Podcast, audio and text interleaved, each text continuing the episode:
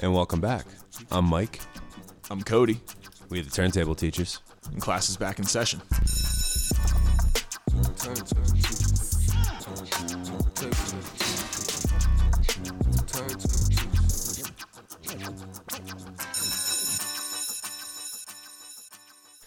We are back with one of our last uh, episodes of the year, right before well, we've one coming after uh, this upcoming week. We've a really special guest coming on uh, next week's show, so really make sure you stay in tune for that.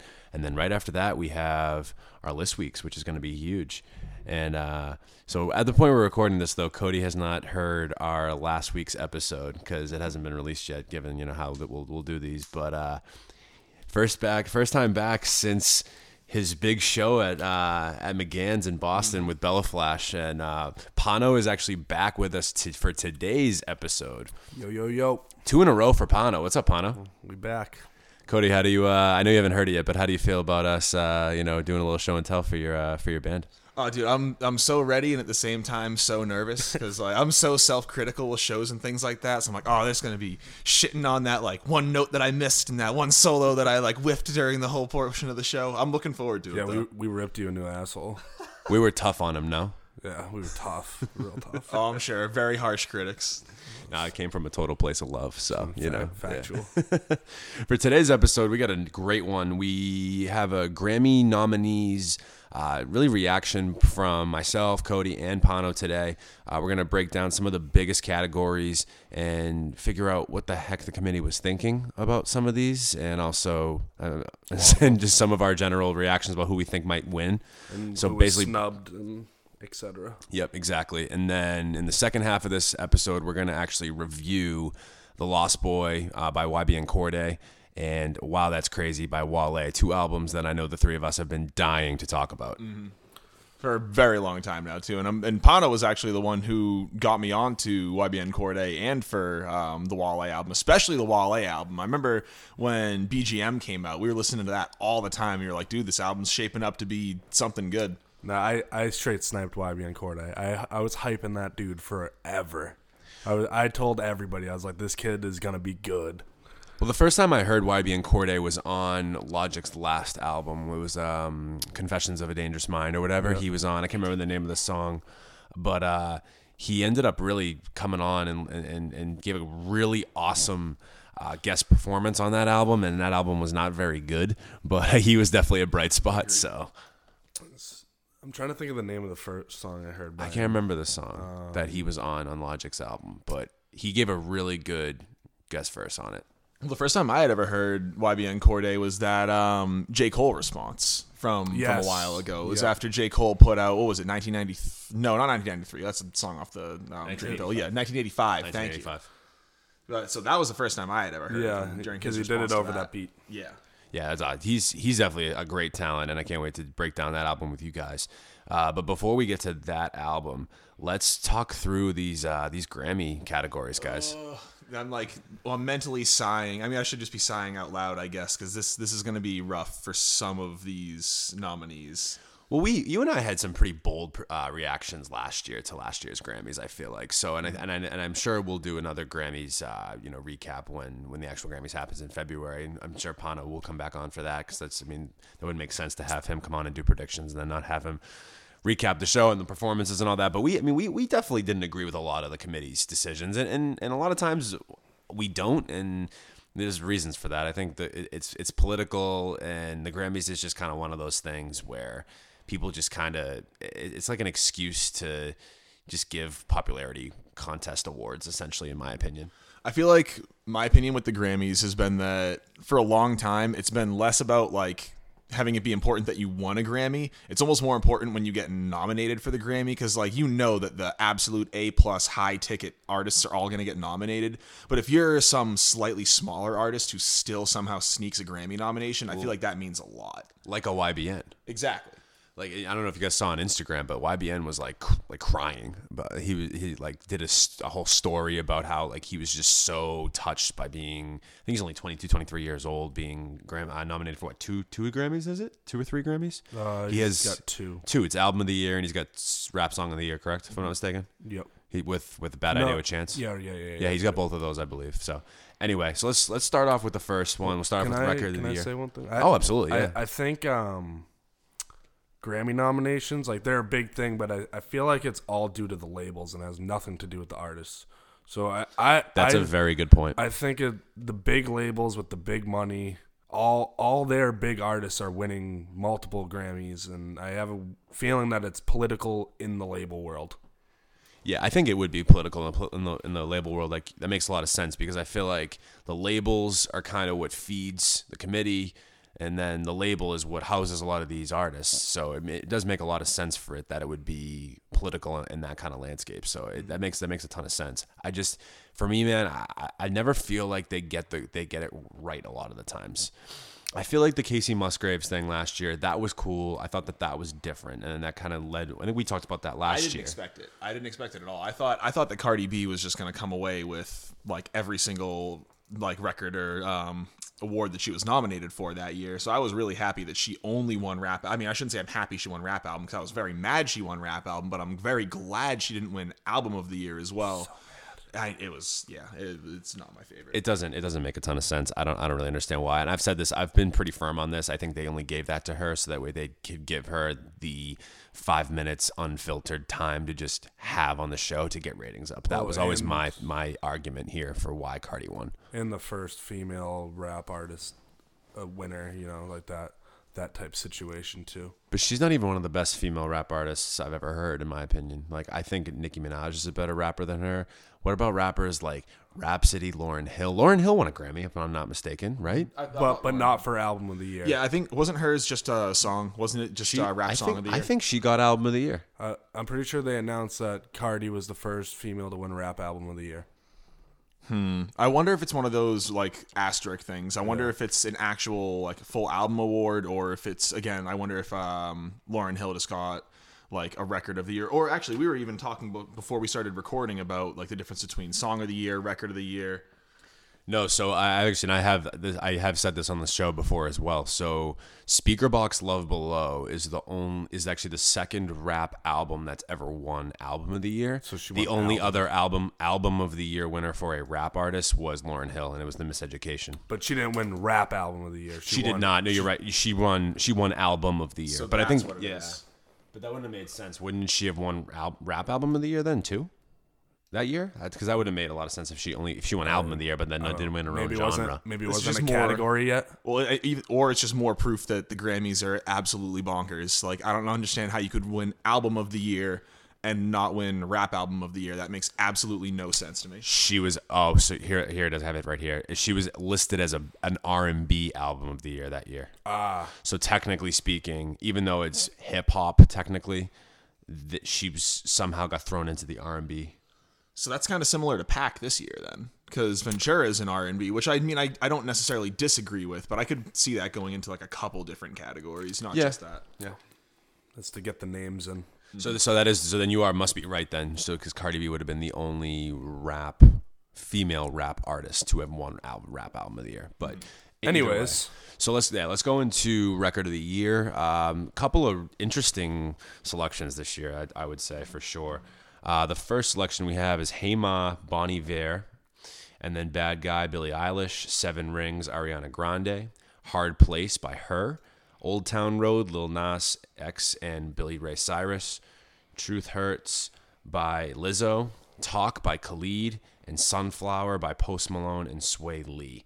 So quite a bit of a list. This this feels like a lot of nominations, doesn't it? For this I feel or nominees it for this be like one category. five. Yeah, why is it so many for record of the year? I mean, I, I also I get think it. there's but a standout winner. Not that I like the song, I just know it's gonna win.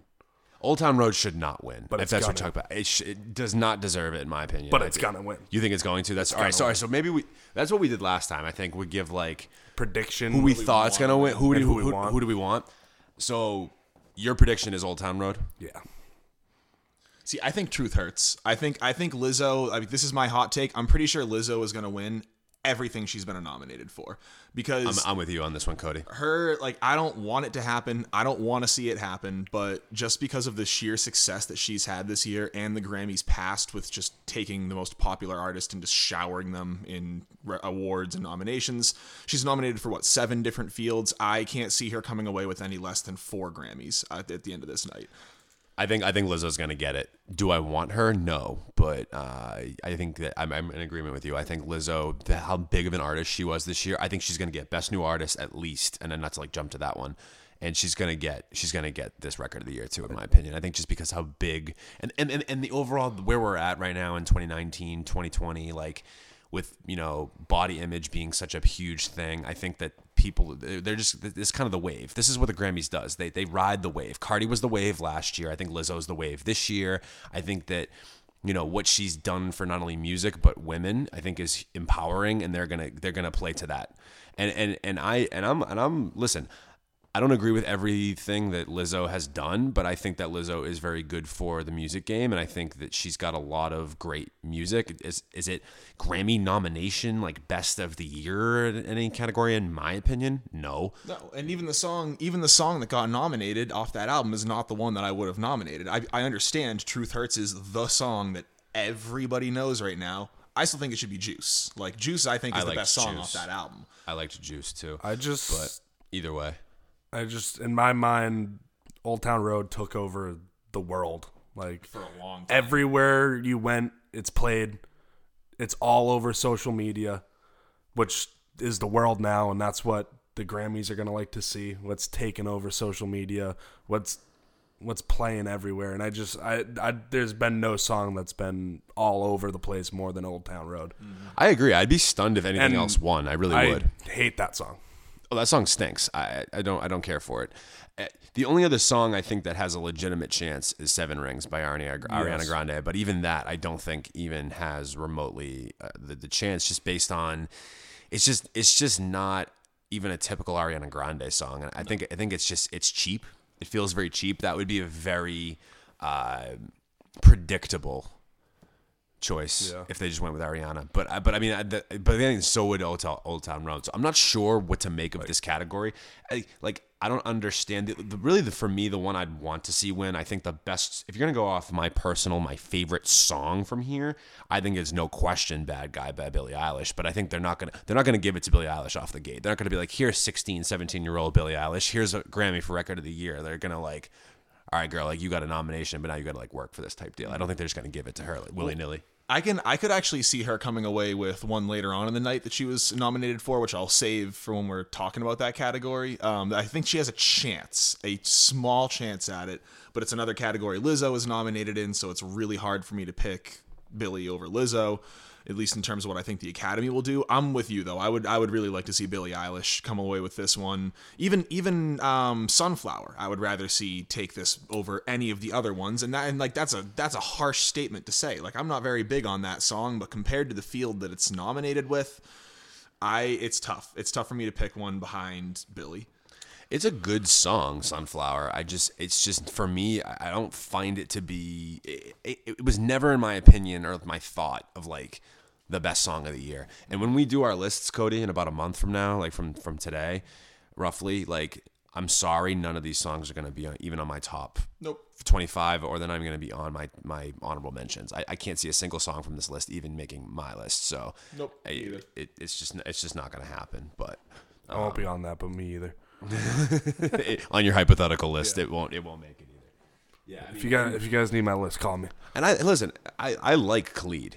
I just I, again like that song wasn't big enough. Like how is that? I and and, and listen, I think the, the the committee does like her quite a bit. You can tell from last they year. They had her perform a bunch of times. They nominated her for a bunch. Yeah, even like yeah, like, like I was gonna say, like last year with her performance, like they definitely seem to ride these certain trends.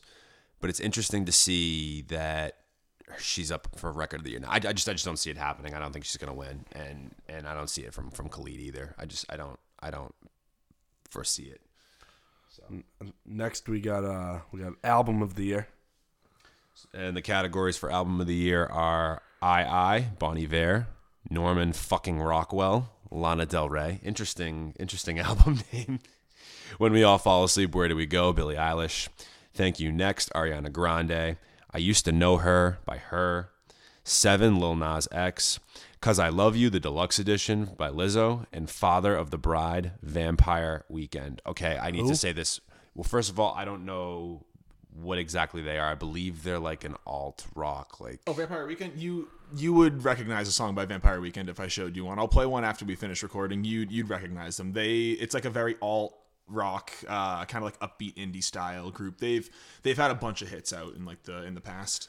They actually, I'm pretty sure they have a song um, that has Vince Staples on it. I think I think there's like a uh, Va- Vampire Weekend crossed with like Vince Staples track um, that came out like a little while ago.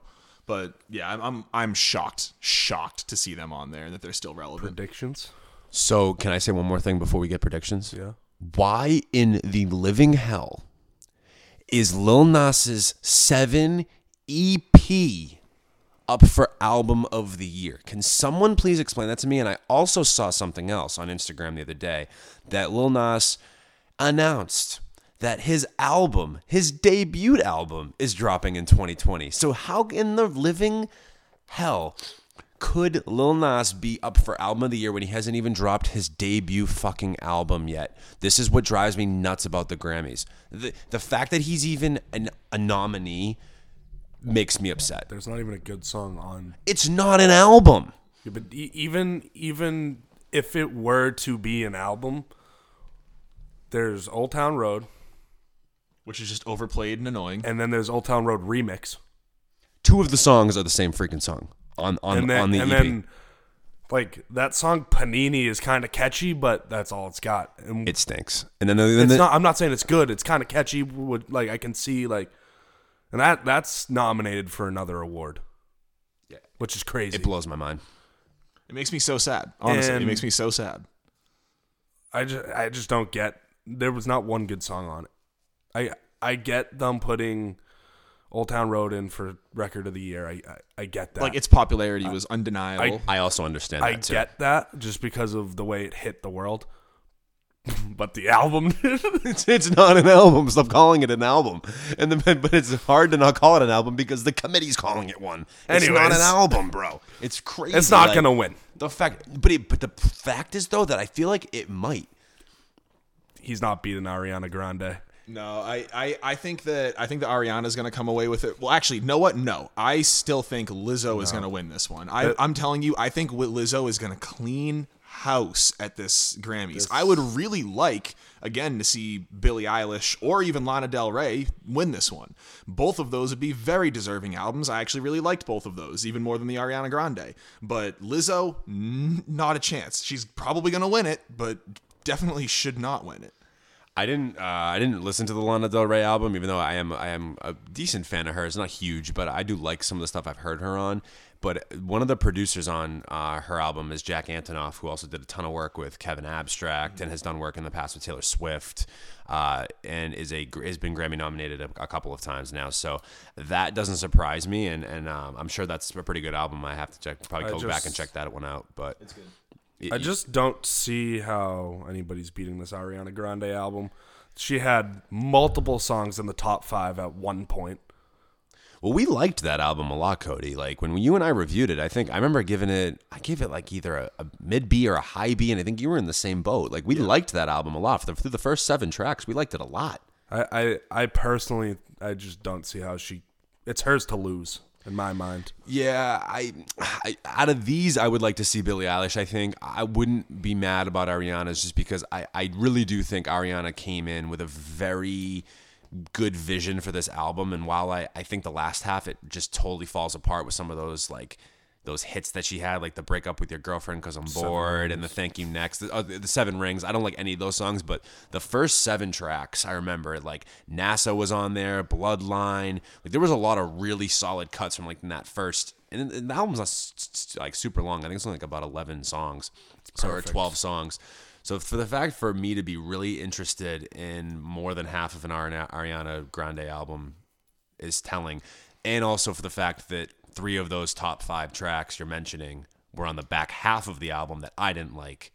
I mean, that kind of tells me right there that's a pretty solid album. I also so I'm gonna be honest. I haven't listened to any Lizzo, so I don't know how any of them sound. She's all over the radio. Yeah, it's. I don't mean, listen. I don't listen to the radio. So you you know, know, the song that's like the I took the DNA test. Turns out I'm 100 percent that bitch. Oh, that's, that's Lizzo? Lizzo. Okay, I know. I hate that song. Exactly, and it's everywhere. It's all you can hear anywhere that you go now. I hate that song. it's brutal. It's absolutely brutal. And I remember sending that specific line to um, a friend of mine. Can't remember who. I, I think it was Alyssa. And I sent the snap of it, and I was like, "Oh, this line's hilarious. This song is so bad." And this was like when the album first dropped, and then three months later, it's literally all you hear everywhere. It's taken over TikTok. It's taken over like the radio. It's it's wild, and I hate that it's so big. So what are we going for in terms of? You, it seems like you're pretty pretty set on you think Lizzo's going to win this, right, Cody? Yeah. Un- unfortunately, Ariana. You're gonna go either Ariana. I'm I'm gonna go I'm gonna go Ariana too of who I think's gonna win. Uh, I'm with you on this one, Pano, but I would like to see Billie personally. That's just my personal choice. If I had to choose from this crop, I'm gonna go, probably go Billie here. So actually, now that I'm looking ahead at the next one, I, I don't think that the I, I know I've been kind of blowing this out of proportion. I don't think that the Grammys will give Lizzo every single one that they've nominated her for. So if they're gonna let, let a few fall to other people, I would say this might be the one that could actually end up going to Ariana instead. So in my mind, I think Lizzo and Ariana have an equal shot at getting this. I would like to see Billie or um, Lana get it instead, though. Yeah, yeah. So I, I'm, I'm like I said I'm with you, Pano. I definitely think Ariana. Who would you like to see win, Pano? I don't or, really or, or you don't care about this? They're- Yeah. It's not. I'm trying to like broaden my music. I mean, I'm a, I'm a big rap guy, so we all know that. Right. No. So, and then there's um, not really one there for you so, to kind of like, choose. If I were to enjoy any of these, it's probably Ariana. I, I should probably tune, listen to more Billie Eilish and check out this Lana album. the Billie Which, Eilish which album was maybe, good. maybe I'm gonna go back and check them out now. I mean, we gave the Billie Eilish album again another pretty high reviews too. I think we get like in the B plus range for that one too. So So Um, now now where we get confused here. song of the year. So, so so the difference between song of the year and record of the year is song of the year is based off of songwriting, if I'm not mistaken. So that's like as a songwriter structure, right? That that kind of becomes song of the year. Record is like the whole, the mix, the master, the production, all that stuff. So for song of the year for uh for this year, we have "Always Remember Us This Way" by Lady Gaga, "Bad Guy Again" Billie Eilish, "Bring My Flowers Now" Tanya Tucker, "Hard Place" Her, "Lover" Taylor Swift, Norman fucking Rockwell, which I'm guessing is the title track for Lana Del Rey. Uh, Someone You Loved, Lewis Capaldi, and then Truth Hurts by Lizzo. So we have this, this is what we have for Song of the Year what I want out of this, I, I mean, I guess I'm going to sound pretty redundant here and go with Billie Eilish again because it's really the only song here I truly, truly liked a lot or and and have truthfully here have listened to. I, I can't tell you anything about Lewis Capaldi. I don't know what the hell that even is. Tanya Tucker, same thing. I haven't heard that either.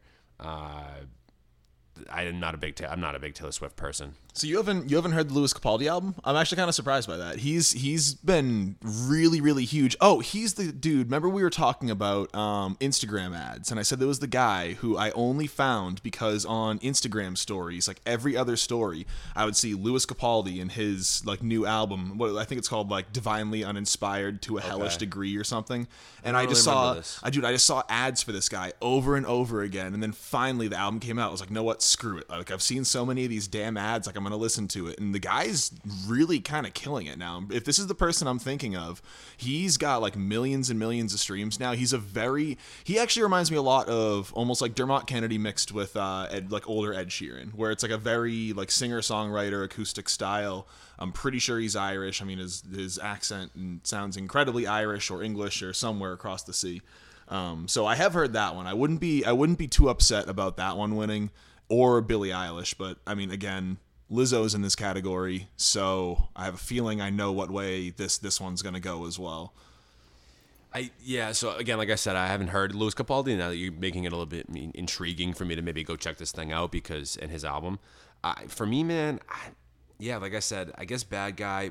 What I would like to see win also potentially is a Lady Gaga. Always remember us this way uh, song, but I feel like they're also there's why are they still dipping back into all the all the songs from that movie, that Gaga and Cooper movie? Didn't they perform at the Grammys last year? Mm-hmm. Yeah, I don't I don't know. They won Grammys last year. She did, yeah. But isn't this song on that soundtrack? Can't can't say yes or no. I think it is. Mm-hmm. So so why are they double? They like feel like they're double dipping again with her. Did they did they release like a deluxe album this year or something like that? Is that did they pull that kind of BS where they like re-released it with a different song or different mixes or something so now it technically qualifies again? Or maybe last year. Also, actually, last year didn't it win motion picture soundtrack and there was like a country song or something? Maybe the album wasn't technically Out. released at that point. Yeah, but that, but that would make sense because the other song, the huge song from from that, shallow. yeah, that was that was. I remember I was saying that I thought that that was gonna win like out. I thought that that was gonna get basically everything. It's on the soundtrack, believe it or not. It says it right here. It was on you- 2018's soundtrack, so it doesn't make sense that that that th- it's up, coming up again for 2019. That doesn't make any sense to me. Who knows? It says it right here. A born, a born, No, a I'm Star is Born soundtrack. Always remember us this way. That's that's my point. The things the committee does don't doesn't make sense to me. Uh, it must have fallen in the timeline where it can. be. Yo. Is it deluxe? I think I figured it out. No, no, no. So ready? I looked it up. A Star is Born soundtrack, and then in parentheses, without dialogue. Oh, come did they, on. Did they release the album first, right after the movie came out, and it had like the movie dialogue in it? And now this is like Oh, the radio edits, as I'm doing air quotes. Because if so, this is everything that we've been saying that we hate about the Grammys wrapped up nicely in one category right here, in one nomination. This right here is what is ah. wrong with the Grammys. That makes me sick. Nothing, nothing on Lady Gaga, but I hope that doesn't win. Just based off like that, that shouldn't shouldn't be a thing. That should that I should not. That's that's ridiculous. Do you think the Grammys puts like people ahead by being like solo in their production and their songwriting? Like, because everybody else has names on it, and Taylor Swift's in there by herself. With That the might be an up- songwriting that might- and, yeah. the produ- like so she's doing everything alone, and while everybody else has four names next to them. That might be a leg up for her potentially. Uh, maybe the committee looks at that and says, "Oh yeah, you know Taylor Swift, you know you wrote this whole thing on your own." I haven't heard the song, so how good the song is in terms of its songwriting, who knows? But uh, that's up left up to I guess people to interpret and decide. I, for me, man, I, I don't know. Lizzo's gonna win this one. I yeah, I- I think Lizzo might be the only like logical choice to probably take it. I think if I was a betting man, I would probably go Lizzo. Again, I would like to see Bad Guy. Uh, if it was 2018, maybe I'd choose Lady Gaga, but you know, um, it's not, and I don't know what the committee's freaking doing. But figure it out. Like, put a better put. There's so many other songs that probably deserved it to be in here, and you're gonna go with a song from 2018 Mm-hmm. because it because it came out on an album without dialogue, and that's like the technicality there. That that pisses me off. I'm sorry. Like I honestly, I hope I'm not right about that. I really hope that there's something that we're overlooking that somehow is letting this song like slip in to be qualified for this year. Like I really, really hope that I'm just completely off base here. But if that's correct, that's it. That's gross. That's really honestly, it's almost. It would almost be something that would make me, as a like a younger artist trying to get a Grammy nomination, kind of get turned away from it a little bit and start having that like "fuck the Grammys" attitude because you're seeing artists get snubbed who absolutely deserve it, which we will talk about later, and then you see an album that already won multiple Grammys get another song nominated a year later. It, it doesn't really make any sense. None, none. But This next category pisses me off. Yeah, okay, well, the, the- I actually wanted to get there too in the next one. So the next category is best new artist, and Kapani, you want to uh, rattle off the names we got for this one? Yep, I'm gonna get back to it. We got Black Pumas, Billie Eilish, Lil Nas X, Lizzo, Maggie Rogers, Rosalia. Rosalia. Rosalia, Tank and the Bangas, Yep. and Yola. So I didn't realize that Tank had a uh, had a band, guys. So I, I I would like it if Tank Tank. Well, I know you haven't heard the last episode as of now when this comes out, but uh, you know we, we, we definitely talked about. There's actually a really funny uh, story on that one in regards to Tank and, and my girlfriend Chris. Chris, I thought she. Uh, that Tank was the bouncer at your sh- at your show. You'll hear it. so it was pretty funny.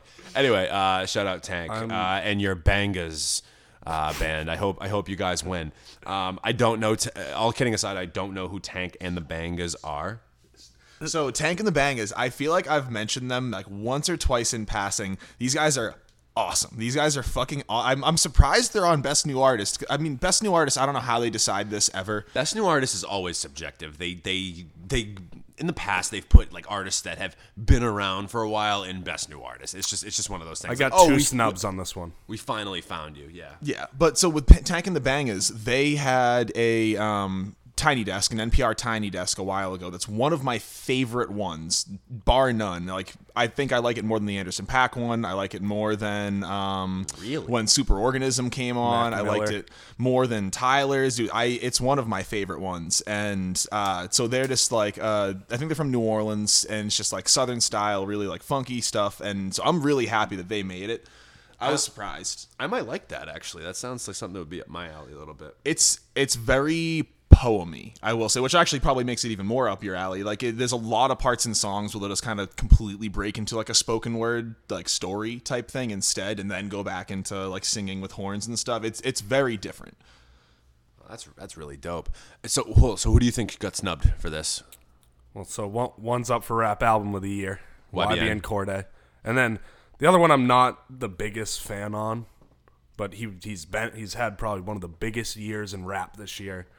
You know, bringing back the music video world, the baby. Yeah, how did DaBaby not get on this? I think that that would be that's another How, shocker how, for me how too. do you Uh, get up yeah. for rap album of the year and not get on this? Like Lil Nas X, come on. I, it, I get it, that he's on Nas- album of the year, so he's he's got to be here, kind of.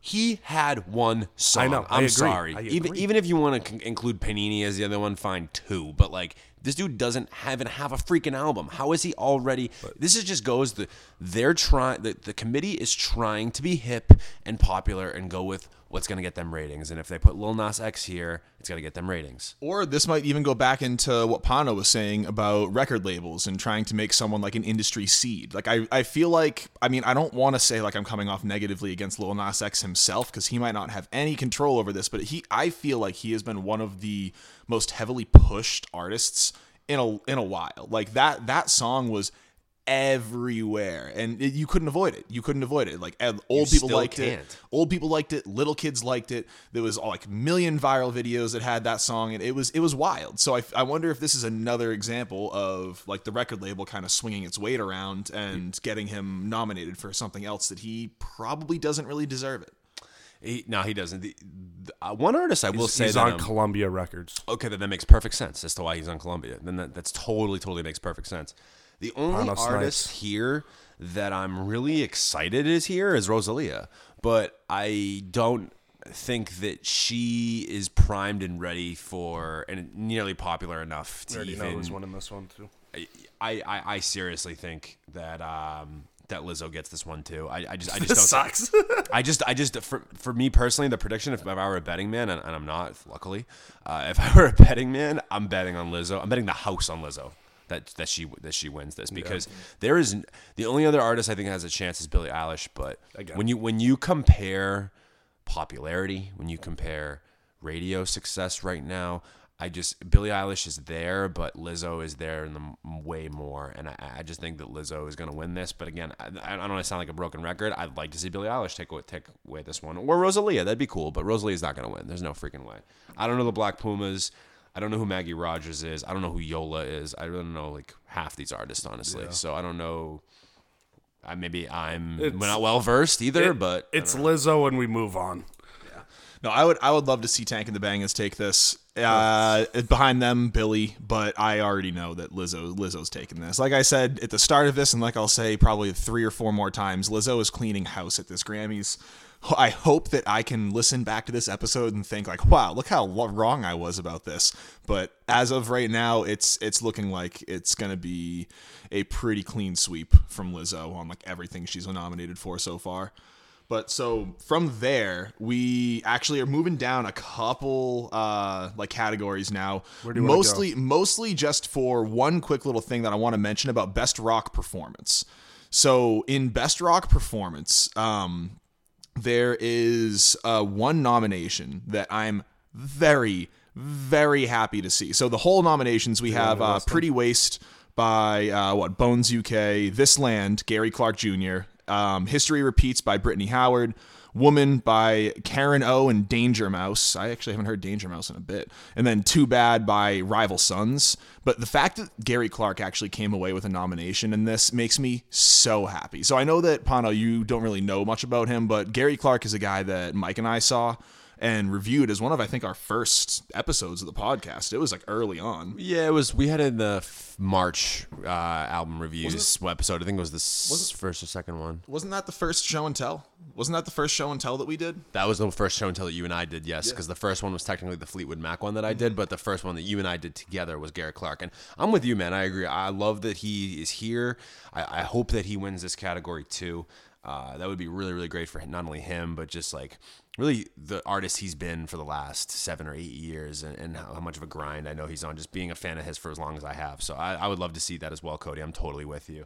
The other uh, thing I'm really excited about that I think got snubbed from some potential album of the year awards, and I, I know I'm being biased because it's at the well at the halfway point of the year it was my album of the year.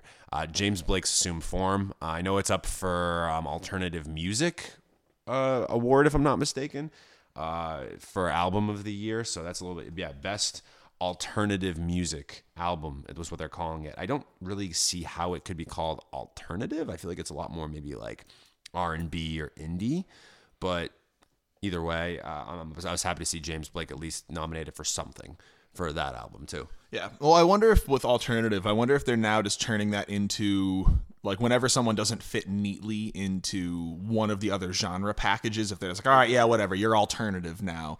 So I It's 'cause so lazy though. it is, and and that's another like big criticism of the Grammys that a lot of people have. It's also to get more names in. So you you start throwing people in an alternative place in the alternative ca- category because so they can fit more people in the R and B category. Where where do you want to go next here? So I think we're gonna, gonna do. Let's go to best best rap performance. Rap? You want to skip R and B? Uh, well, real quick, I'd like to talk just talk about R and B. I I think I'm, I'm happy that to see BJ the, the Chicago kid there, and I'm really happy to see Anderson Eventually. Paak. I would be I would be ecstatic to see either of those albums come away with best R and B album of the year, either uh, BJ or Anderson .Paak. Two albums that are probably going to be in my contention uh, for somewhere on my lists too. The if if you're gonna put a gun to my head, I'd probably pick Ventura, but I if BJ the Chicago kid won too, I think that'd be rightfully be rightfully so. I think I think best R and B song's an easy one. That's gonna go no guidance with Chris Brown and Drake. I just don't see how the Gram the Grammys takes those two huge names and doesn't give it to them. Yeah, and just I think I think the, you're right, and I think the way in which that they set this up, given the other nominees they have for that, it sets it up nicely for Drake, Chris Brown. Yeah. I, I mean, I mean, How can you not give it to him? Well, not only that, like I, like I agree with you, but like you said, just just some of the other categories. I mean, I mean, excuse me, other, other nominations like Lucky Day, P.J. Morton featuring JoJo, Emily King, H.E.R and Bryson Tiller. I mean, it just none of them they don't stack up to Drake, Chris Brown. So it just makes perfect sense. I, I'm I'm with you on that. Well, and it's odd to me that we don't really see any of the songs from the best R&B album like category being nominated in the best R&B song category. That's re- like I, that's honestly one of the weirdest things about the Grammys in general to me is if you think an album is worthy enough to be listed in the album of the year category, how does a single from that album not also end up making it on? Like I get they don't want to repeat It things a doesn't lot. make sense. Yeah, that's weird. Uh, I know they they're all on that um the performance one. Like you got come home for And that better for win. An- you.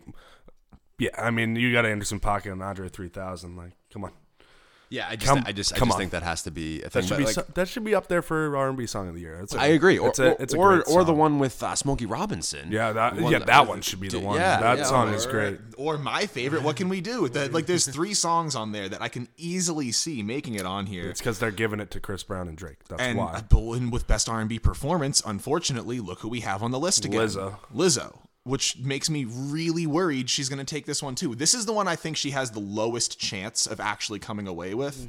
because there's legitimate good songs in the best R&B performance category, but I'm still worried. Well, Daniel Caesar too. I think in Brandy that could be another sleeper pick as well because I think Daniel Caesar's a lot more uh, underrated than people understand and, and realize. And his album was actually better than I than I anticipated it being this year. Uh, I'm with you guys though. I'm rooting for Come Home on that one. But again, like I said, I think make it uh, make it better with Smokey Robinson. and what can we do with Nate Dogg? As, as big of an Andre 3000 guy as I am, those two songs are better I'm I'm than than Come guy. Home.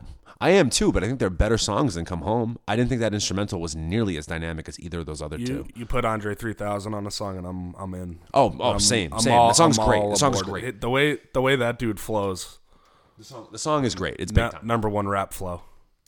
Yeah. Uh, speaking of rap, let's move on to best I rap think, I think performance. there's an easy winner here.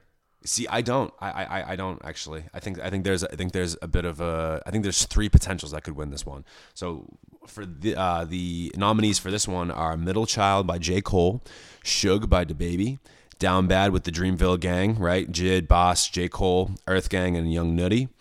Racks in the middle, Nipsey Hussle, Roddy Ricch, and Hit Boy.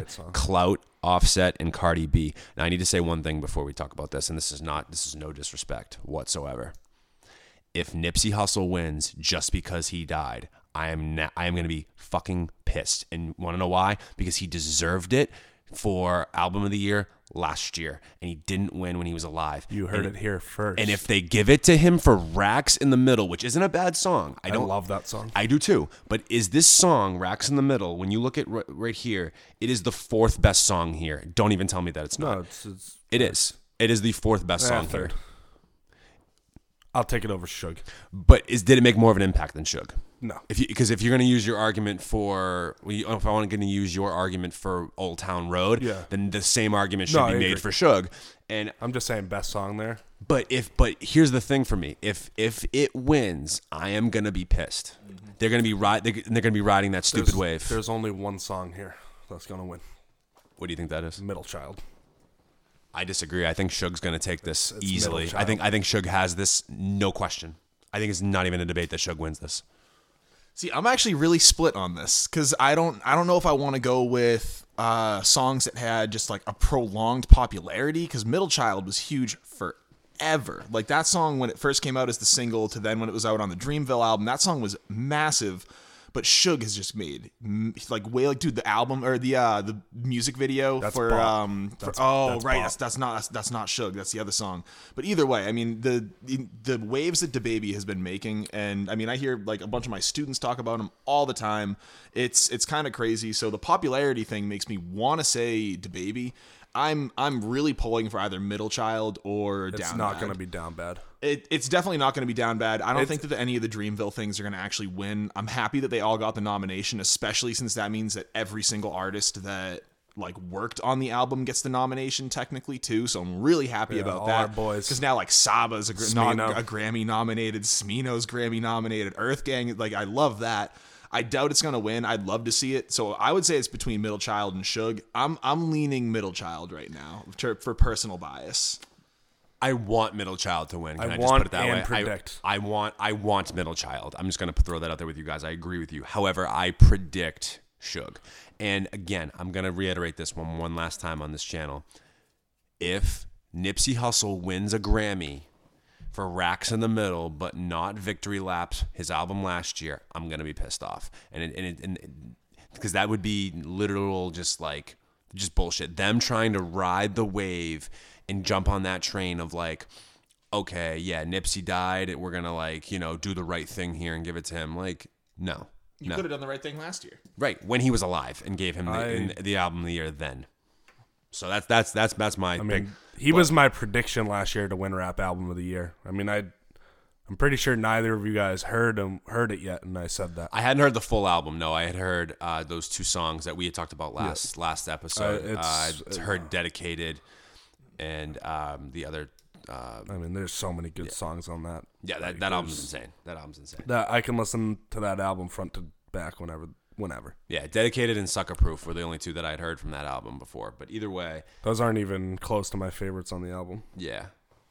Man, not me neither. I, I'm dude. I love Blue Laces too. Hustle and motivate. Hustle and Motivate is one of my most favorite beats I've heard in a Yeah. while. That song is crazy. That it beats. And you know, what I like a lot too is Status, Status Symbol Three. Yep. with- I mean, with- with, Buddy. Oh man, absolutely murders that. But either way, I my favorite song here is probably Down Bad. But Cody, I'm with you, and I've been saying this for a while, and I think we even when we put this on Instagram, and somebody I think picked oh like I would like to see the Dreamville Uh, I think I think we did like a poll, like who who who should win, you know, album of the year for rap album of the year, and I think that kind of goes into the next one with, we'll, with we'll, we'll, Dreamville. we'll save we'll save this rant yeah, no, no, I'm just for, saying. for I- the album of the year. And but I, here's the, I think anything with Dreamville shouldn't get a win just because of how many different voices are in on it. I, I just don't think it makes sense. I think it's different when it comes to a single song though. What I could see it coming away with is how we were talking earlier, how record of the year is about like all of the people who That I could- contribute, yes, and song of the year is all of like the writers. I could see like a song from it make getting a record of the year because then it's giving credit to all of the people who kind of like made that song what it was. So I feel like it kind of fit to have a posse cut or like any type of song like that there. For an overall album, it almost makes it a little unfair because you you kind of would have to expect that a group album is gonna be good because you have so many people. You and they said they had what 140 something songs that you can crazy. cut through. So if you can't put together one album of good songs out of 143 from however many different artists, like it's it's substantially harder to have one artist making one good album than I agree. 50 artists making one. So I, I definitely get that too. I, I love the album, and I think Oh my that's, God, that's yeah, no surprise to anybody who listens to us that all three of us absolutely fucking love this album. But as far as awards go, I, I feel like you're kind of moving the bar a little bit if you let a group album like that win. I, that's and that's my only argument for here. But anyway, so The the the one that's gonna win the next category sucks. what, for, song. for rap song. So no, we best rap slash sung performance. Oh, for that one, We, I we mean, got we got hired DJ Khaled, Nipsey Hussle, John Legend, Drip Too Hard. Probably my favorite song in this list is Drip Too Hard. Lil Baby and Gunna. which stinks. That song also stinks. I actually like that song. Uh, Panini, which I think will win this category. every Which is- this is the, I could think of at Which- least five better rap sung performance songs I this year. I guess the I- five that are here. I could see the London, No, I, I no. I mean, it's a good song, but I don't. I don't. but Panini is gonna win, Panini will definitely win. and that's sad because that song is just absolute garbage. Again, but hey, set it up for if, Panini to if, win. If you want to give it here to DJ Khaled and Nipsey Hussle, we'll take it. We'll, we'll take that win here. We'll, we'll take that Grammy Yeah, here. yeah. I I, th- I think that that's that's the only other song I see here that even has a chance. But now we got a best rap song, which uh, Again, I have yeah. issues with. oh yeah, I have yeah, I have a lot, no pun So- intended, of issues with this one. So we we got Bad Idea, which I'm a big YBN fan. I like Chance the Rapper, but this is not the song from this album that should be on here. I disagree. I think it absolutely should be. The RNP Absolutely. should be the song on here. Nope. No, bad idea. I- I and I agree like with RNP. No, I'm, I'm I'm bad idea on this one firmly. I think the the lyrical component of bad idea is what trumps this by far over RNP. I really do. And if I had a choice, it wouldn't be either of them.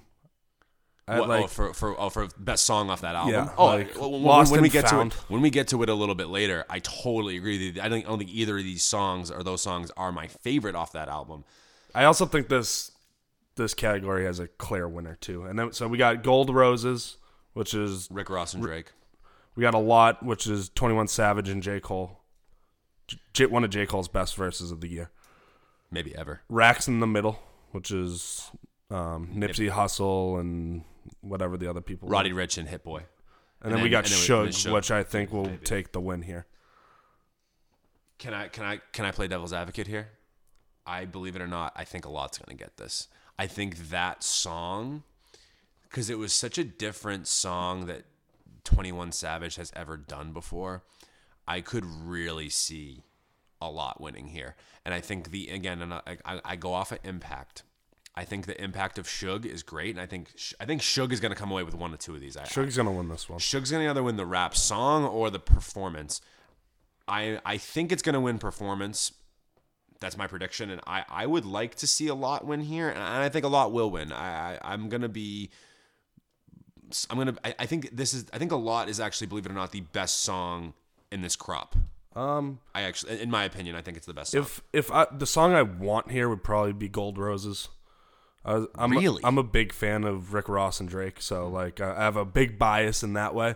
But see, here's the thing. I think this is how they can give Drake, I mean J Cole, middle child in performance because Suge's gonna win here. So middle child wins performance of the year, rap performance of the year, and Suge's gonna win song of the year. Okay, I could, I, and, I, and if that happened, I think I'd be okay with that because, and to be honest with you, I like Suge a lot. Suge was on my, one of my top song, top twenty songs. It wasn't high on the list, but it was in there uh, for the halfway point because, like, like I said, just the sheer fire like impact that that song had on a, on a, on a population of people.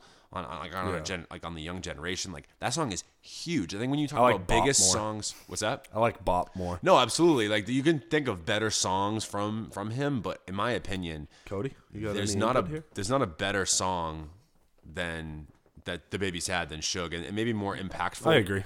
Than Old Town Road than Suge. Yeah, no. with this with this category, I definitely think I agree with you guys that bad idea. I I wish that it was a song that I I mean I like Bad Idea. It's probably in my top maybe like five songs on that album, but I definitely liked a couple other more than it. I, I feel like the reason they picked this one is to still get Chance into the into the Grammys because it was no way in hell they were going to actually nominate his garbage ass album into the Grammys. So congratulations, Chance! You've now gotten another Grammy nomination through somebody else's song. I think that's the one I want to see win, but Yes. I, I, I feel like I feel like it's going to end up being between a lot and Suge. I, I can't see anything other than those two songs being the one who win. I feel like they just Leaning towards Suge. I feel like they just missed out on so many good songs this year for this category. So many. I mean, uh, we'll talk about snubs in a minute for sure, but like, Like, I, it's I tough totally- to come off my head here on songs that because there's there's so There's- many. there's a- there's I a mean, there, there's a whole album of songs that got snubbed off this. Which which one? We're gonna talk about it. We'll talk about it in a minute. Okay. And then let's go. Let's go to let's go to album now. This is I think the big one that we all definitely want to debate here. Uh, best rap album. I think they hate me for this one. Best, best rap album of the year. We have Revenge of the Dreamers 3 by Dreamville, Championships, Meek Mill, Shouldn't be I Am, I Was, Shouldn't be here. Ta 21 Savage, Igor, Tyler the Creator, and The Lost Boy, YBN Cordae. So first off, I want to say I'm so glad to see YBN actually be nominated for an, for an uh, Crazy. album of the year. I think that's fantastic. Don't get how he didn't get best new artist. I that don't- doesn't make sense to I me don't either. get it make at all. I will he, say this he about came in and made a huge impact with this album. His debut album was huge, and gets how many people with the debut album get nominated for rap album of the year? Not many. I, I can't And think you don't that get many best new artist. Here, here- the thing I'm going to talk about with this, or I want to talk about this category really quick, is I, I'm actually really happy with this selection overall because I think they got mostly, they didn't get it right per se, but I think that they did a much better job of picking actual quality rap albums this year than they have in like the last couple of years. Like I, I really do think that they, and as far as variety goes too, I think they Yeah. really did a nice job of getting some variety in here and also getting the albums that I think some albums that really did truly deserve it, like a like, like a YBN, like Dreamville, like Igor. I, I am greater than I was. Uh, Twenty One Savage. That album is his best album. I can't say it's it's one of the best of the year, but it's it his be best here. album. I agree. So Yes. like I'm happy to see like like an album like Suge isn't here. I mean not Suge, DaBaby's album isn't here. Yeah, I'm s- I'm yeah. happy to see like Yes. like I kind of coming like look when I'm looking at the list and I'm coming down, I'm seeing DaBaby, the baby. I'm thinking DaBaby's gonna be here, and I'm happy they left him out because well, the album he- wasn't good enough. exactly. and, and I'm happy that there isn't a Cardi. I'm, I'm with you. There isn't like a Cardi B ish Yeah. choice Just here, image. which I'm happy about. Yeah. Right. So the only one that I'm scratching my head a bit about is Championships. I did like, It's a good album. but not album of the year worthy. I agree. Definitely not. He, there's some really good songs on it, and Yeah.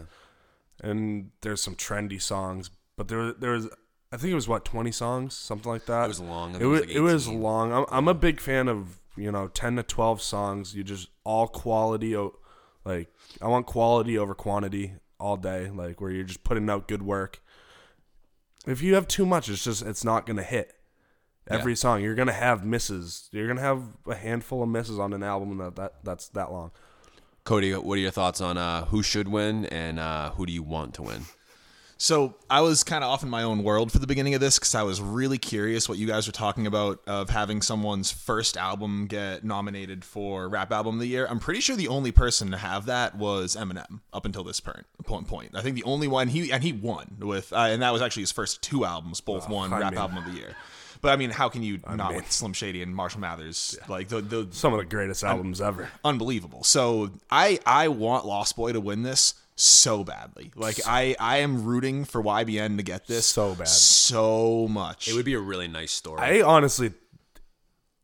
So, I know you guys disagree here. In my opinion, this is the best single person album on this list. Just be, like for the rap category.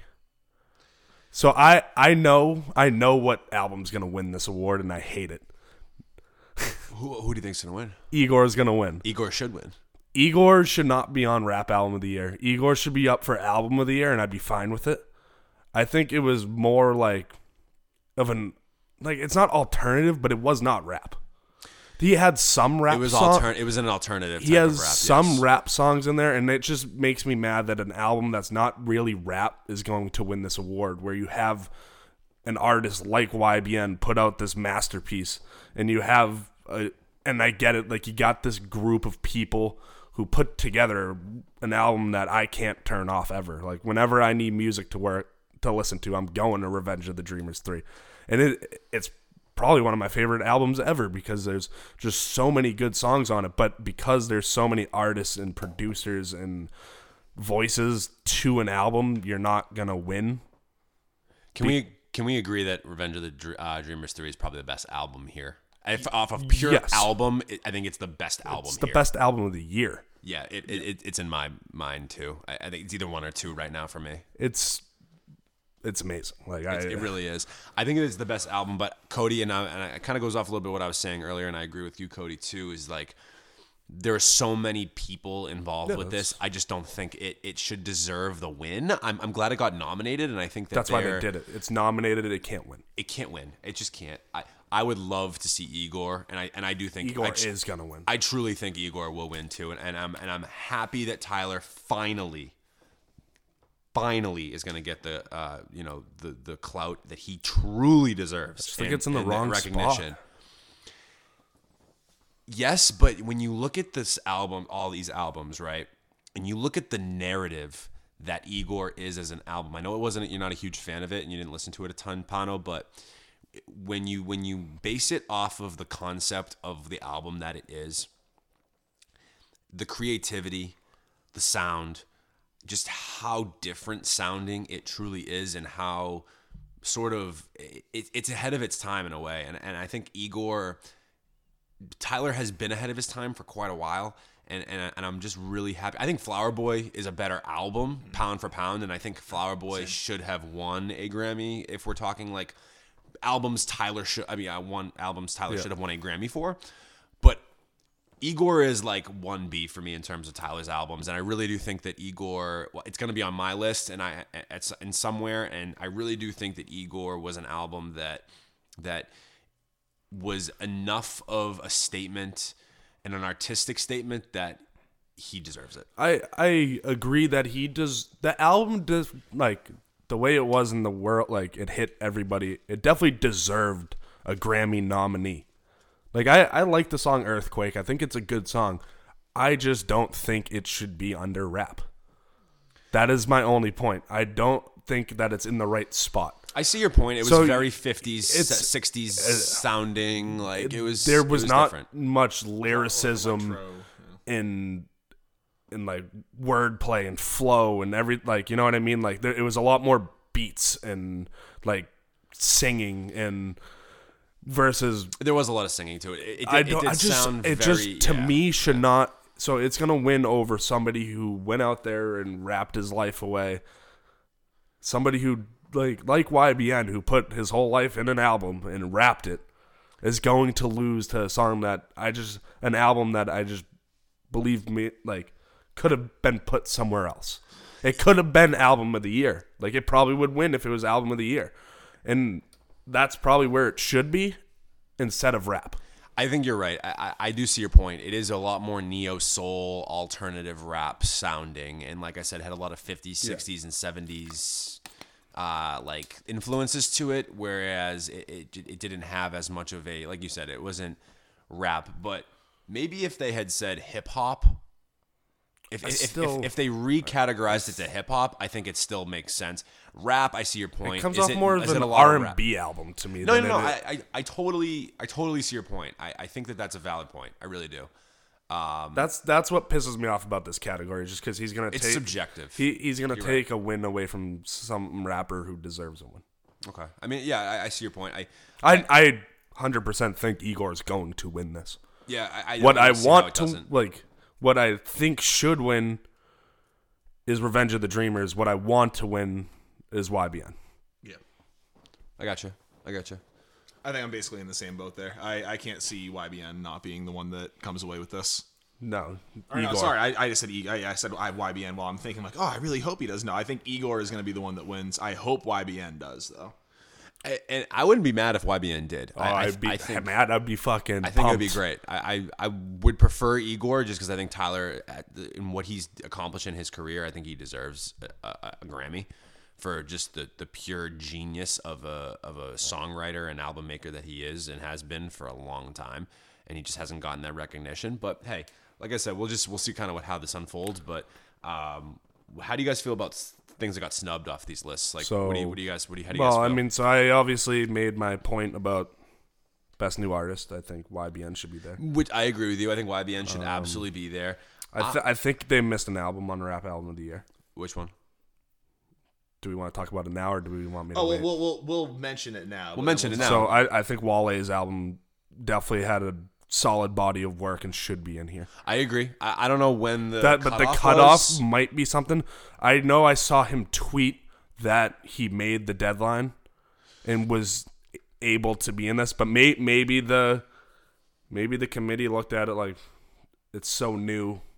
Like They haven't had enough time to digest Yeah. it.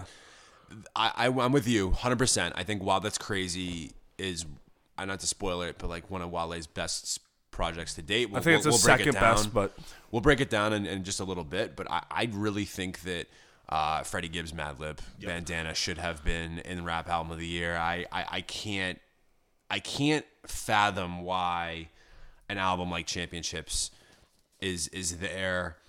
And, It's because of the person Freddie Gibbs is is. not. I, I get it. I know. I know. And, and very similar situations with both albums too. Like they both go away to jail for a while. They both come back, uh, basically recording an album that they uh, most of what they wrote was in jail. And I just, I just, I just think that Freddie Gibbs comes away with a much intro, more introspective and better body of work than Meek Mill does here in a much more concise way. Yeah. I feel like as far as snubs are concerned too, it there's a lot of artists. It's it's tough getting into this category because since we listen to so much, we listen to a lot of people who don't get many plays. I don't want to sound like hipstery and like, oh, we listen to the stuff that nobody else does, but It's kinda true. Yeah, exactly. Like like we're we're constantly looking for new music and finding new records and songs to listen to. So there's so many things that I feel like are so much better than a lot of these nominees, but I know that they're just not going to get nominated. Like like the 99 Neighbors record that I mentioned on our um, mid years, and, and now that you're yeah, exactly the song "Facts" is so good. So that 99 Neighbors record, Maryland. Like I would Earth love Gang to see would love to see like that on here, and but actually, even talking ones that I could legitimately see, like DiCaprio two, like DiCaprio two could have been on this cycle. I could have seen that get nominated on here, and that doesn't get any mention at all.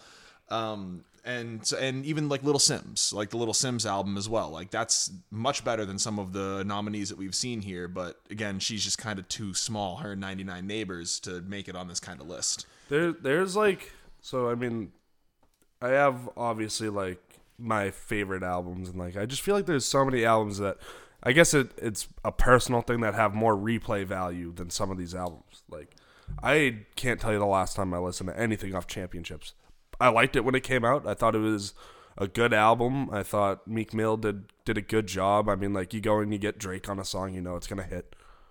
Like I, I agree. And you you know yeah, you know when you got Rick Ross, it's gonna hit. So he went out and got these big names, and you got albums out there He that Cardi B on that. yeah you album, yep, too. You got you got these artists Black. You know, going out there not needing the big names to put out a good album, like JID, like an Earth Gang, like the 99 Neighbors. You know what album Um, I'm stunned that did not get a uh, nomination for anything besides just the one single, uh, which technically wasn't even off this album to start. But uh, Post Malone's "Hollywood's Bleeding." I am, I am really, really shocked that that "Hollywood's Bleeding" did not get any nominations. I'm really am, and not even just for rap because I didn't think that was a rap album, but in just in terms of like albums. And if Post Malone's was in there, I probably would have been okay with it. Like I, I I'm shocked that Post Malone didn't get, didn't wasn't up for anything. Well, he's kind of been like the Grammy guy for the last few years. I feel like he's been. He, I feel like he was almost the Lil Nas X of the previous years of just like, oh my god, he's got like this, or or the Lizzo of just like, wow, he's been nominated in all of Yeah, these the categories, and and then like last year he performed at them too. So I, I wonder if he's so he's nominated obviously on that Sunflower song, which is off the Spider-Man soundtrack. I wonder if there's going to be like any other mentions from him. I wonder if we're already starting to see like the decline of Post Malone's popularity in terms of like the industry and big like award shows I like this. I wonder if he's kind of reached his limit now. But I feel like that that's what the Grammys do. So they're gonna blow you up for a couple years if you're that type of person. But they have to find the next person to blow up. They can't keep up with the same person year after year. That's why you start seeing the bigger names kind of like just go down to the smaller categories like a song of the year and stuff like that versus album of the year and artist of the year and like stuff like that. They try to ride trends. When they have to just to make probably the the competition between labels bigger and stuff like that. And like a lot of these artists start going solo. Once once they once they're big enough and they they have their cash flow and they have all their their discography, like they they start moving to their solo label work and stuff like that. So you don't have the big label push. Yeah, like once you've established them, it's almost like they don't really need that publicity anymore. Now they can kind of ride off of themselves. So now it's the Grammys' chance to take this other up and comer and give them the limelight instead. Exactly. And I mean, I know that we've talked about her enough at this point, but it just Lizzo being on Best New Artist annoys me so much because I literally just saw this is so fresh, and that's why I'm like itching to get this out. I just saw a post the other day by her doing the usual like you don't understand my journey. I came from like writing songs in my room, eating like dollar ramen, like like that sounds like a bad night. Like that sounds like a pretty good night to me. and then well, exactly. And then it's like, oh, I played shows for like five people. You guys were two of the five people at one of my most Yeah. recent, and and they'll be like, oh, she was complaining like, oh, there were shows where my only payment was free food and drink. It's like that sounds awesome. That's Like, how I you would, build it like, I would love it. So I, I, it annoys me so much when artists are like, oh, I I started from the bottom and I deserve like pity Everybody for does. this. Like literally, that's how it that's how it works. It's Like, very rare where you become like an internet sensation off of posting a video of you singing a song. not everyone's going to be. Justin Bieber. It's it's very rare. For the most part, you're gonna have to grind, and you're gonna have to do those weird shows where you're opening up for a person, and you're the opener. Me and Cody went to a concert to see this guy Dave B. The opener, it, he was the middle, but still the opener. There was maybe eight people in the building. there was almost none of us. It was it was one of the like strangest experiences I've ever had with shows, and I've been to a lot of small shows before, and this still was like very very new to But me. you start somewhere. You have. How are you gonna get known if nobody sees you? Yeah, but so to kind of wrap up this thought, so I'm not just going off onto a random rabbit hole. It really annoys me that Lizzo is going off and ranting about like all this time and effort that she's put in to like slowly build her career, and then she gets nominated for best new artist. Like that kind of seems counterintuitive to me. Like those two things are mutually exclusive. Like how can you have been putting out music for years, playing all of these shows, and slowly like grinding your way up, and then also get best new artist? That means you've been out for a while. So either way, I've uh, that's one of my own complaints about how they select best new artist. I know that it's based off when you start gaining your popularity, not when you first came out. But I don't know. I, I more just wanted a chance to rant about that annoying ass Lizzo tweet because that just pisses me off when artists are like that. Yeah, I just I, don't- I agree with you. I I, don't, I, I think Lizzo's gonna win a lot of Gra- uh, Grammys this year, and I maybe not not rightfully so. I think she I think she will deserve at least maybe one, but I, I'm with you. I think she's gonna clean sweep, and um, not gonna be happy about that. I, believe it or not. I think we're just gonna have another disappointing year at the Grammys, just like every other year. Yeah. And that's the Grammy talk. Yeah, and uh, so next part of this episode, we're gonna review YBN Cordae's "The Lost Boy," which we just talked about. Now is up for rap album of the year. He also has his first lead single, "Bad Idea." No, so excuse me, second lead single off of that album, "Bad Idea," is up for a uh, best new song as well for for rap category. And then uh, we're also going to talk about a one of our biggest snubs of the year for the Grammys, no question, and one of our favorite albums that's come out this fall. Um, why that? Uh, wow, that's crazy by Wale. And uh, but before we get to that, uh, just a quick word from our local sponsor. The Turntable Teachers podcast is sponsored by Haven Barber Studio. Fellas, getting your haircut doesn't have to just be another thing that you have to get done on your to do list. You also shouldn't have to wait hours upon hours in a waiting room or receive inconsistent grooming services. I've been in this position before and been in many barbershops across the greater Boston and North Shore areas of Mass, and trust me, they all pale in comparison to Haven Barber Studio. Haven Barber Studio is not your typical barbershop. This is not a place to simply get a quick haircut. They believe that getting your haircut shouldn't be considered a chore, but rather an experience that you look forward to. This is a sanctuary for the modern man to come relax, chat, and receive the best grooming services possible, along with some of the best hair care and styling products on the market today to make any guy look and feel their best. Log on to havenbarberstudio.com or follow them on Instagram at Haven Barber Studio to book your next appointment today. That's H A V E N Barber Studio. All right, so we're gonna start with. Uh, you guys want to start with YBN? Wherever you want to go with. I think we should start with YBN. That makes sense. Let's let's start with YBN.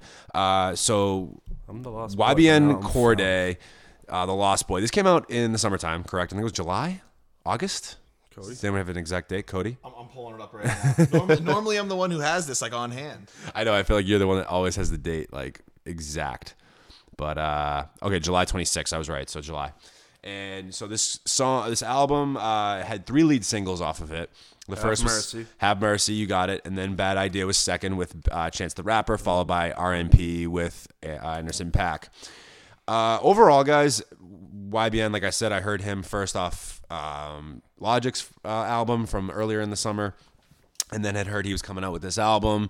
Heard Bad Idea, was in love with it, and then uh, went on to like Have Mercy, which is I, I will say this: Have Mercy, not my favorite song off this album. But definitely an- a song that has really grown on me since the release of the of, of the album, more so than it was when it was a single. So have mercy, kind of like so he had like being the first single. He had like three songs out. So it was have mercy, and then he had that song Kung Fu, and then I, I forget the third song. I, I can't I can't think of the name of it right now, but um, compared to oh Alaska, Alaska's it. Compared to those two, like have mercy really hit like uh, like you could actually like hear him growing from like like at first and the other two like you felt like he was just trying to be like the rest of the world He was kind of following that like SoundCloud rap. yeah trend, he, he was just trying to be like everybody else where have mercy you finally start hearing him like his style and his the way he wants to be come out of him And it's one of the more darker tracks here, I would say, in terms of like the production and the sound. Like total banger. Uh, I love the flow. I think that flute in the background uh, is a really nice addition to it. And I think he just he rhymes over it really smoothly, uh, despite this beat being a little bit more. Um, it almost sounds a little bit like a Meek Mill uh, beat in, in, in its own right. And in the way he's rapping over it a little bit, he he totally has like a flow that's reminiscent of not, not only the cadence, but the flow is reminiscent of like a Meek Mill. That's that's just like something I, I kind of picked up off on here. But have mercy, yeah. Was, uh, going back to it, when I first heard this, it as a single wasn't as huge on it, but within the context of the album, definitely enjoyed it. I thought he did a really nice job here. Of I think there's a really nice sound to this album. It's very it's very heavenly. There's a lot of vocal samples that are used to really heighten a lot of the instrumentation here, and he really uses I think both albums. Wale's and YBN's, they use vocal samples really nicely to kind of give it, uh, I'll, I'll- usually it almost as an instrument, and even in its own right, YBN Cordae's album to me, it had a very light, heavenly, atmospheric sound throughout. But he he was really smart in his sequencing. Something I don't think Wale did as well is uh, as YBN did by putting some of these darker, like harder hitting tracks a little bit throughout the track Yeah, listing to even- break it all up. And he did such a good job with that. And Have Mercy was the first kind of tidbit that we see even here. in the lighter heavenly ones you feel like his struggles like the way he raps even on those lighter beats those more like happy vibey beats you feel his pain and like his, his the darkness in him Well, even like one of the first lines of the whole album, we all got skeletons in our closet from a shady past. Like it's literally the first song of the album, and I think it's the first line of the first song. And that song is another one of the ones that you said is very atmospheric. It's very kind of free floating. It's not like a really hard hitting beat, but then right away he's hitting you with introspective lyrics to kind of almost get you ready for what the album's going to be like. See, the content didn't change throughout, but the sound did. And I totally agree with you. Like he gave us himself throughout this entire project. And he was introspective no matter what the beat was, and he made that work. You could tell there was clearly a theme here. The theme of just him kind of like being lost, essentially. I know it's I know we're kind of like He's getting a trying little to, bit. it's the theme of him trying to find himself. And then I feel like with Lost and Found, that's kind of like his coming out party. Yeah, he's like trying- that song. He's like, okay, I'm here now. You know what I mean? So, I, I, and- and I know that just just with the just the theme of this whole project in its own right, that I think I think the way he he did it was smart because he treated it almost like the sound as a roller coaster, but the content was was same. Do you see what I'm saying? Like the sound was up and down, right? Like any anyone's journey is, but what he's talking about was was consistent. so so that's where I think YBN did a really nice job of crafting this project. I agree. Though I think Wintertime was probably the most perfect song on the album to start it off with. Oh, absolutely, I, absolutely. I think he nailed that like 100%. I I even think like I'm not a skit guy. I, I they kind of annoy me on I, I am too. they they kind of annoy me on albums. But I, I like the placement of his skits. Dude, and the Sweet Lord skit. Oh my god! But it's, it's it's- not even it's a skit. the- it's not even a skit. It's just someone's going like Sweet Lord. Eh, but it's perfect because it goes right into bad idea. Oh, it's so which, good. Mm-hmm. it, like it fits. Like like I mean, obviously he probably made that skit after he made the song Bad Idea, so he made it to kind of fit. Well, yeah, I think in I think he already knew that Have Mercy and Bad Idea were going to be right there, so he kind of wanted wa- to bridge the gap He, from one to the other. perfect bridge. Like, exactly, because because we with um with Have Mercy, like you were going from that more upbeat, like kind of the banger done right style song, and then Bad Idea is much lower key. So I think that Lower the transition gospel-y. exactly. So the transition there works because you're taking a aspect of the previous song in Have Mercy, where they're literally singing the same songs. Please Lord, have mercy, baby Jesus, please save us. Like they use that same line but then they put it into that gospel style. So I think it works really well to take you from Have Mercy into Bad Idea. Honestly, that skit is honestly is one of the high moments of this album for me. Like anytime I'm listening to this album, that skit comes on and I'm like belting that out. It's so funny. I love that little like segment right there.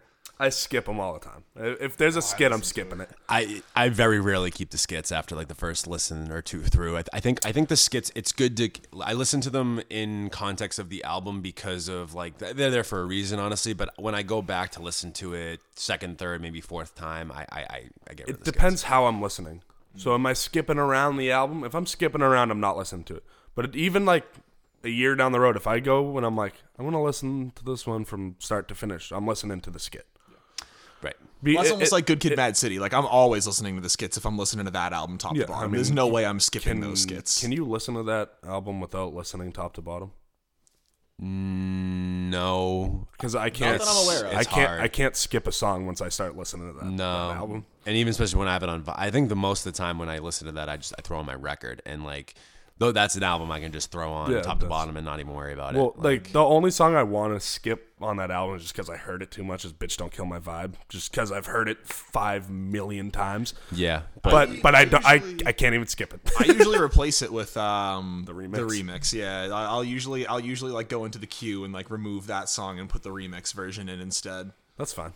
Yeah. I I think Switch it up. personally this album probably my f- well other than the Dreamville album it's probably my favorite of the year. really, I it's up there for you. Like, I listen. The more I When- listen to this, go ahead. I'm sorry. when I the first like when it first came out like I put it on I listened to it through and I was like I need to do that again Mm-hmm. and then I listened to it a second time and I was like I need I need the third time this was all in one day like Well, I'm, I'm pretty sure I was with you while Yeah. we were listening to that, and this was one of the albums that we kept saying like, "Oh, we're listening to that song again." Well- like wh- whenever Pano and I listen to music, and and when Mike and I listen to music too, we do the same exact thing. Like we'll hear a line, and be like, "Oh," and go back and listen to that verse again, and then the song will end. We'll be like, "Nope, we got to listen to that whole song all over again."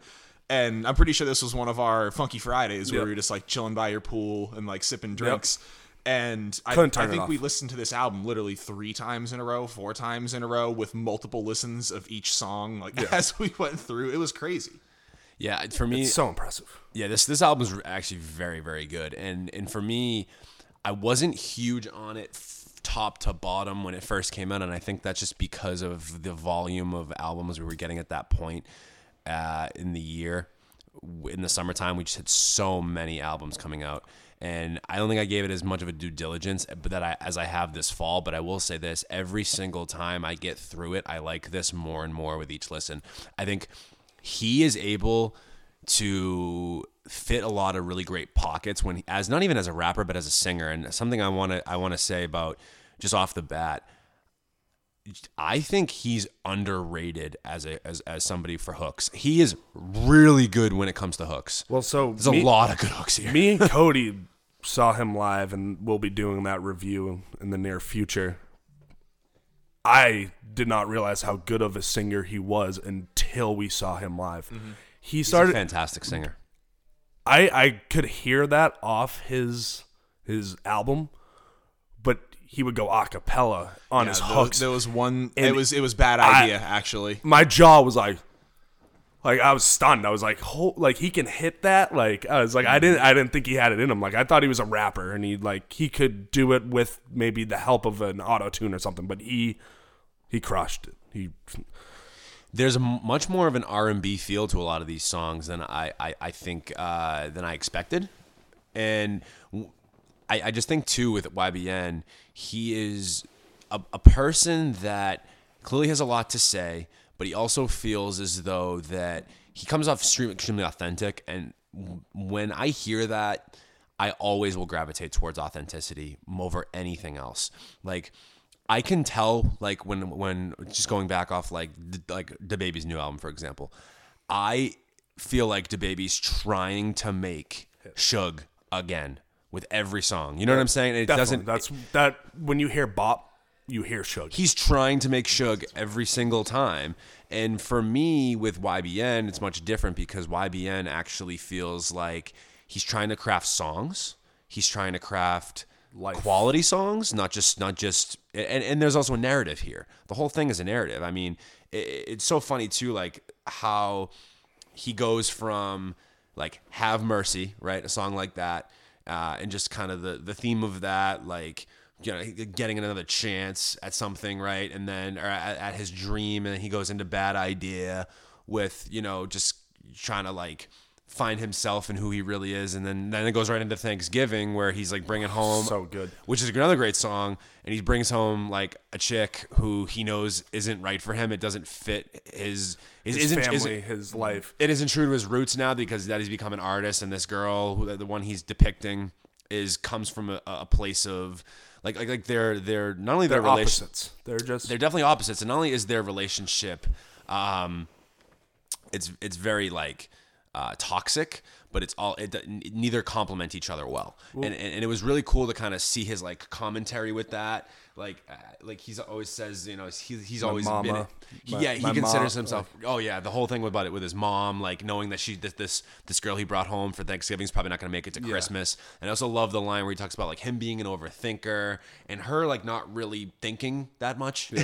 Like so they definitely have opposites. Like she's much more into like fashion and sort of like trendy things and he isn't and and and I'm so glad that YBN hasn't hit some of these like pockety trends that a lot of artists his age have. he's not He's mature. He's not out here rapping about gang banging and stuff he probably hasn't actually done. He's being true to himself. He comes out here and he's saying, I, I was working giving customers extra fries, tell, mm-hmm. telling us what he did for a living. Not not out here saying, oh, I'm, I'm on the streets, blah, Yeah. blah, blah, Well- slanging. Well, and even on top of that, just to kind of take the authenticity thing to another level, like there are a lot of artists that do only really, or not only rap about that, but acknowledge like gangbanging as a huge part of their upbringing, like Vince Staples. Yeah. But authenticity. Again, it's all about the authenticity. Vince Staples is someone who like even on like the Kenny Beats episode, he's like the funniest dude. Like you like you feel like you could just sit around like hang out with Vince Staples despite the fact that all of his songs are talking about this like shit that he's done in his past,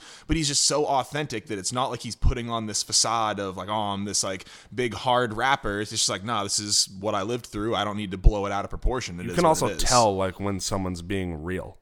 Right. Like Right, and maybe they Yeah. are actually gangbangers, but like you can kind of tell.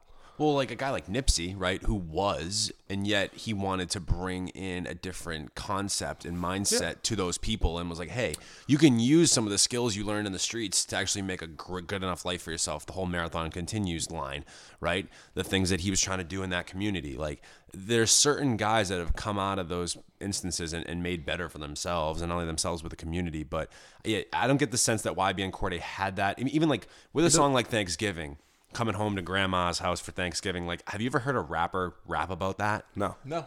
And I, and I get the story. That's not really the point of it. The story is like of him kind of trying to depict the girl and that With that- his family. that- right, exactly. That the, the the um the contrast of that is totally different. His like they're, they're they don't mix well. Exactly, It's right? unbelievable. And I and this is go, again goes to my sequencing. I got a Uh, question after this though. Go ahead. Go ahead. Ask the question.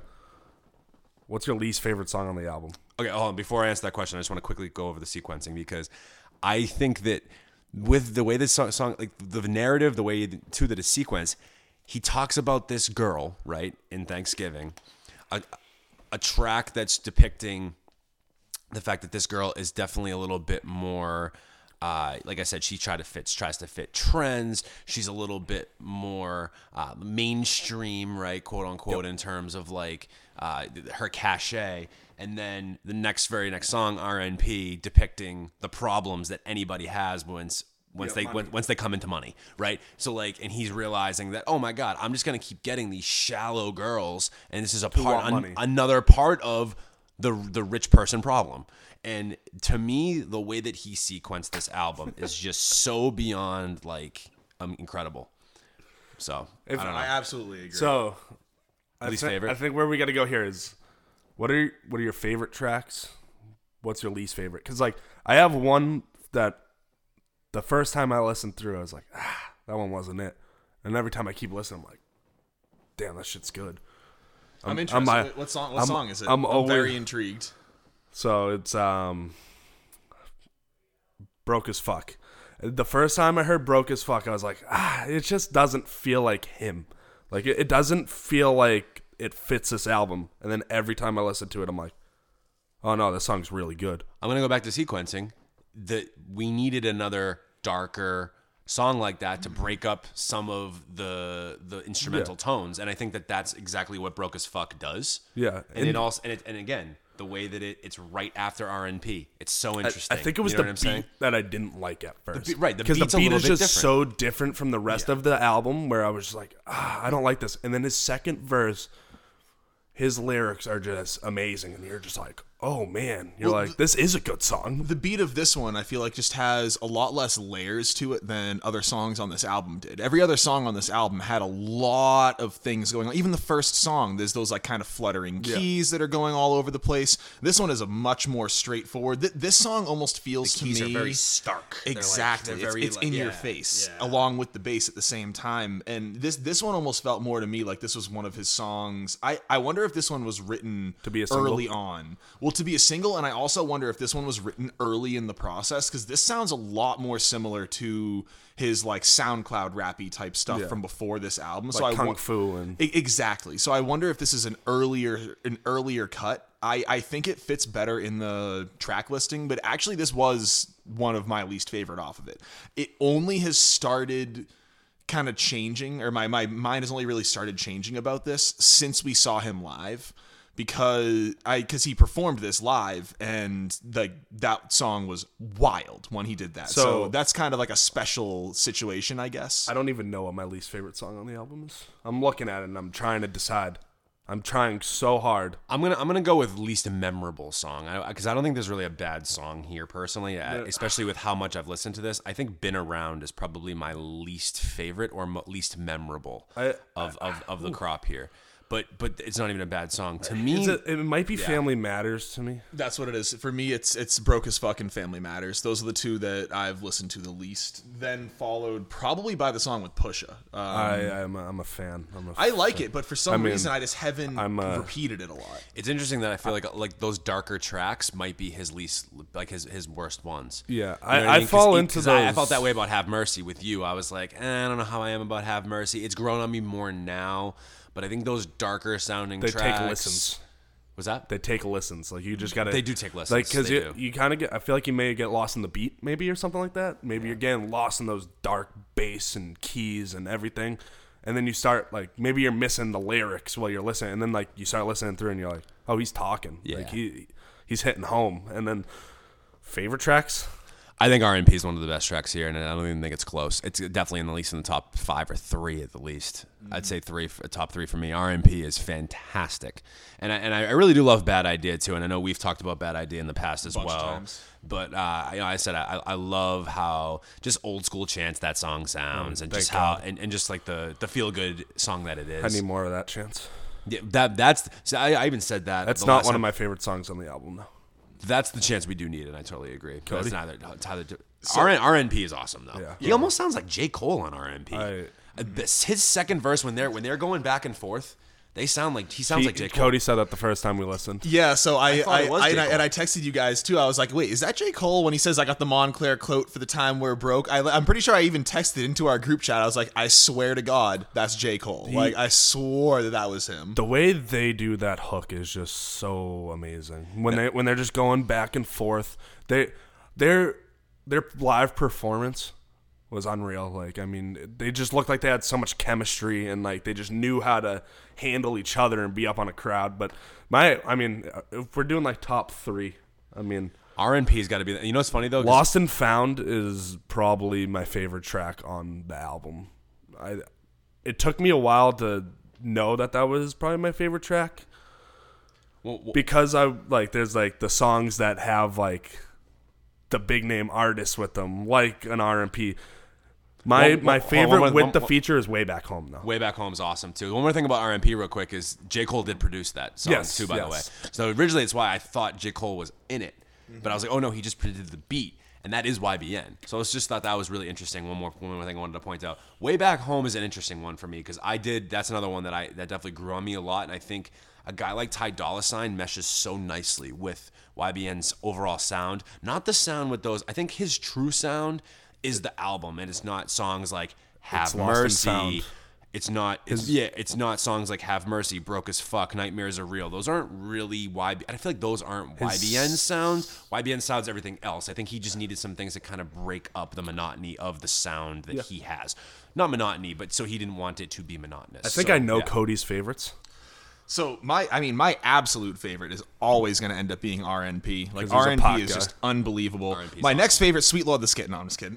the, the skit, honestly, the skit I do really love. I love that little vocal sample. But I would probably have to say after after RNP, I'm going Have Mercy, Thanksgiving, and. Love We Gonna Make It. Love Thousand Words. Big big fan of Thousand, Thousand Words is one of those ones that took a couple listens, but he that one you feel him like you like you like feel it in your body. There's just I think his real sound is lost and found. Like I think that's That him. song's amazing. That song's that amazing. that is him showing himself as a person and as a rapper. And way back home, I if there's I couldn't turn that song off when I heard it. Like I just I still can. Like if you if you put that song on, I'm probably gonna listen to it at least two times in a row. If I'm if I'm by myself, it's at least double playing. So, so, so the, what are the three? Has a way back home. Way back home, um, lost and found, and then probably thousand words. thousand words. I'm also gonna go the thousand words. I thought that was his most introspective and just kind of gorgeous songs here in terms of not only the sonic appeal but also what he's talking about here. Just that whole like pictures worth a thousand words, and I know that's very cliche, but he doesn't make it sound cliche, and I think that that's what's really great about that song. So I really love a thousand words. I think that's definitely up there as in my top three. I'll probably go RNP as well. Uh, I think RNP also is another track that really embodies like who he is, and I, and I love that trade off with Paak. Mm-hmm. Way you know uh, at the end of the song, and, and, and what Paak brings to that. The Try this. One of y'all gonna be fucking with me. I got two bad bitches that be rubbing my feet. I was like, I was like, ooh, like I would love to see them yeah, to perform that. I was into it. so good. I was into it. The last song that is actually it might be my favorite of all. Eh, Believe it or not, guys, we gonna make it. And you know what? Believe it or not, it's because of Meek Mill. Meek Mill's uh, uh, addition here. This is one of his most unique uh, features I've ever heard from Meek Mill. kind of want to listen to the album now. It's oh yeah, oh, oh god, whoops. It is, dude. We gonna make it's incredible. I mean, let's, let's just talk about his hook is just crazy passionate. I, I didn't know he could even hold notes like that and could really sing like that. And and Meek Mill to me, dude, this this is a song that I just I, for whatever reason I just kept coming back to it, coming back to it, coming back to it. Like, dude, we gonna make it's probably my favorite song here, and and that and that vocal sample that he uses is just so brilliantly used. I mean, he uses them great throughout the album, but my God, man, I just loved how that the high pitched sort of, uh, and then he, he he pairs it with like a lower pitched vocal sample as well, and just the way Meek Mill rides it on the hook. Oh man, like this this this song is killer for me. Uh, It's one of my favorites of the year, believe it or not. Meek, Meek Mill, dude, I can't say enough about how great Meek is on that on that song. Well, and even YBN would agree with you because right there in the song, in his lyrics, he said, "Heard Meek hook," and I told him to sing it twice. Like that, I think right there says it enough. Like that, this hook was. That's one of the reasons why that made it to one of my favorites. I can't say it's gonna be my in my top three because I rattled off like seven songs. I, I'm realizing now I'm looking at like the stars I have next to them. Like, oh yeah, one, two, three, four. I think I have like eight songs. It's hard to choose. it. I, if I had to narrow this down, I'm definitely going to be going uh, Thanksgiving RNP, and I'm actually going to say, oh, it's between Thousand Words and Lost and Found. I'm gonna I'm going with Lost and Found though. Lost and Found that like I feel like it's, so it's so tough to have albums that end on high notes. I feel like a lot of albums, a lot of artists kind of fall into the trend of like put the weaker songs toward the back end and people might not be listening anymore. I don't know how many albums I've heard that one of my favorite songs is the last song on the album. So it's it's rare. Igor Tyler the Creator is the only other one. I, With can, uh, can we be still be friends or whatever I the heck just- that song is called? th- this Are- was- are, are we still friends? Excuse me. this front to back is just uh, very memorable, like y- enjoyable. Like you, you I'm whenever, not skipping anything. Whenever it comes on, I'm, shocked he's only I'm- 22 years old. I'm listening. Like I'm listening Yeah. to know. Like Yeah. I, I will forever be a fan. YBN's very captivating. I think that's like one of the things I would say is like the thing I really like about And him. if you haven't listened to his freestyles, check him out because those are Yes. amazing too. He's talented. He can rap. He can sing. And for being, like I said, a 22 year old coming out with an album like this that's so mature and so well thought out. Not and like I said, I know I keep going back to not even just the the beats choices, but the sequencing of those beats. Something that Wale, which we're going to talk to in just a second, didn't do as well in my opinion.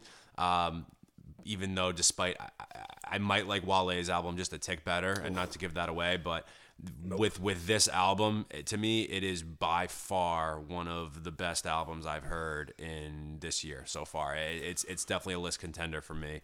I'm going with probably like a nice solid 94 here, and with it continuing to go up with every listen, I, I just think that YBN did such a beautiful job here of crafting a really memorable piece of work, and I can't wait to see what he does from here. And again, like I said, only being 22 years old to me just it, it, shows the longevity he could probably have in this rap game uh, because he's not one of these guys that just bites a trend like a DaBaby or a Gunna or any of the other clowns you could probably put in here. YBN's an artist, and I think we're gonna we're gonna hear a nice long career from YBN Cordae. I'm definitely looking forward to his next album. I mean, yeah, you, you can definitely tell that he's not out here trying to be like every other new rapper. He's not. Yeah, he wants to make good songs, but it's not. He doesn't just want that one to be a hit. He wants to tell you the story. He wants to give you the front to back album, and I just like it's hard to give like a high grade because like you obviously want to like make it so like there can be better like because if mm-hmm. you if you if like you hit this one with like a 99 like then what's a like what qualifies as a hundred? yeah Like, exactly yeah. so like i'd probably hit it with like i don't know an 89 90 and I, I i think it's one of the more memorable albums I've heard in the last three four years. Like I love it. I can't turn it off. Like if it's on, I'm not I'm not skipping it. Like I'm listening to every every song. Like I, I looking forward to the next album. I hope we can get like I, I also hope he doesn't make music with the other YBN people. Yeah. Yep. Um, I just think he's so far and away better. He has a different sound than they do. So like I really just want him to take off on his solo solo career.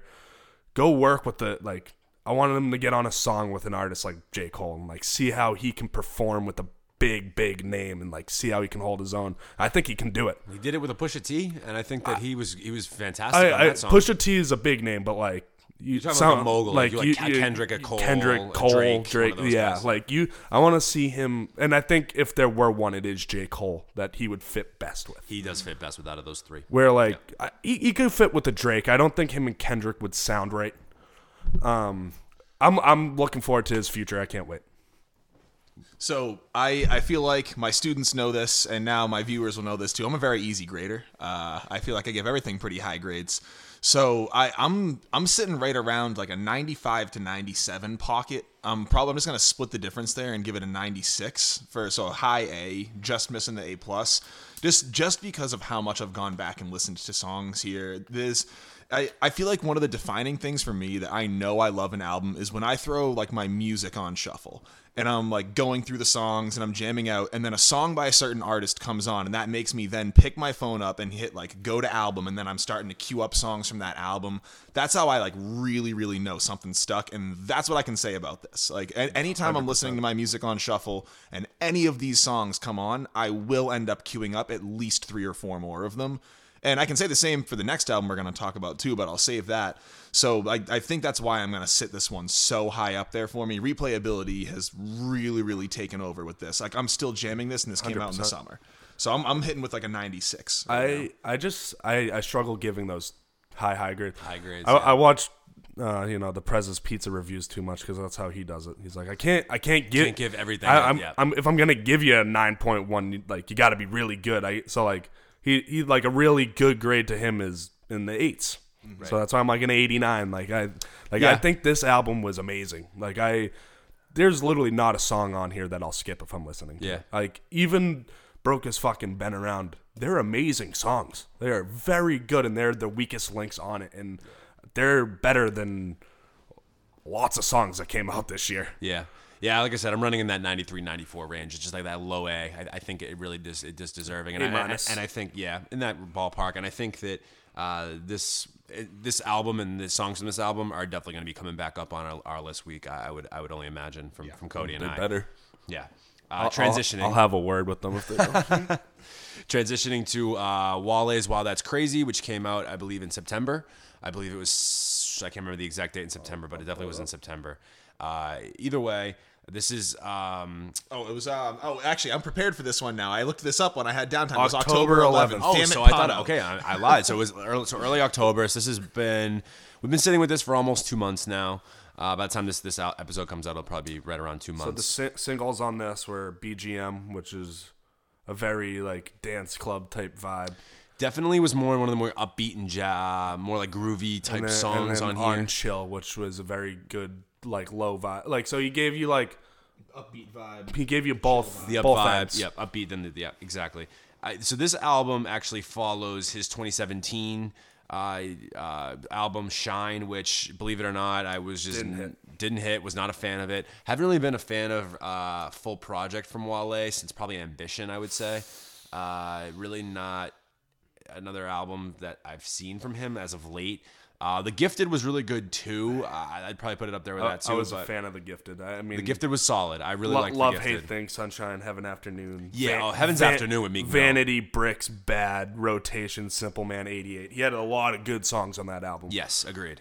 it's his Uh, yeah. third album though. like, I'm- like I'm with in, you on that in the rankings. I'm actually so just I'm torn between these two. yeah. Right out the gate, dude. I'm just gonna say this. I think that Ambition was my favorite album to come out uh, from Wale as a full project until Wow That's Crazy. Uh, wow That's Crazy for me is without question, an album of the year contender for me. Should have been. I and it should have been a Grammys uh, uh, album as well. I, I can't, I can't imagine why it was left off. I just think For that championships. yeah, for champ for freaking championships.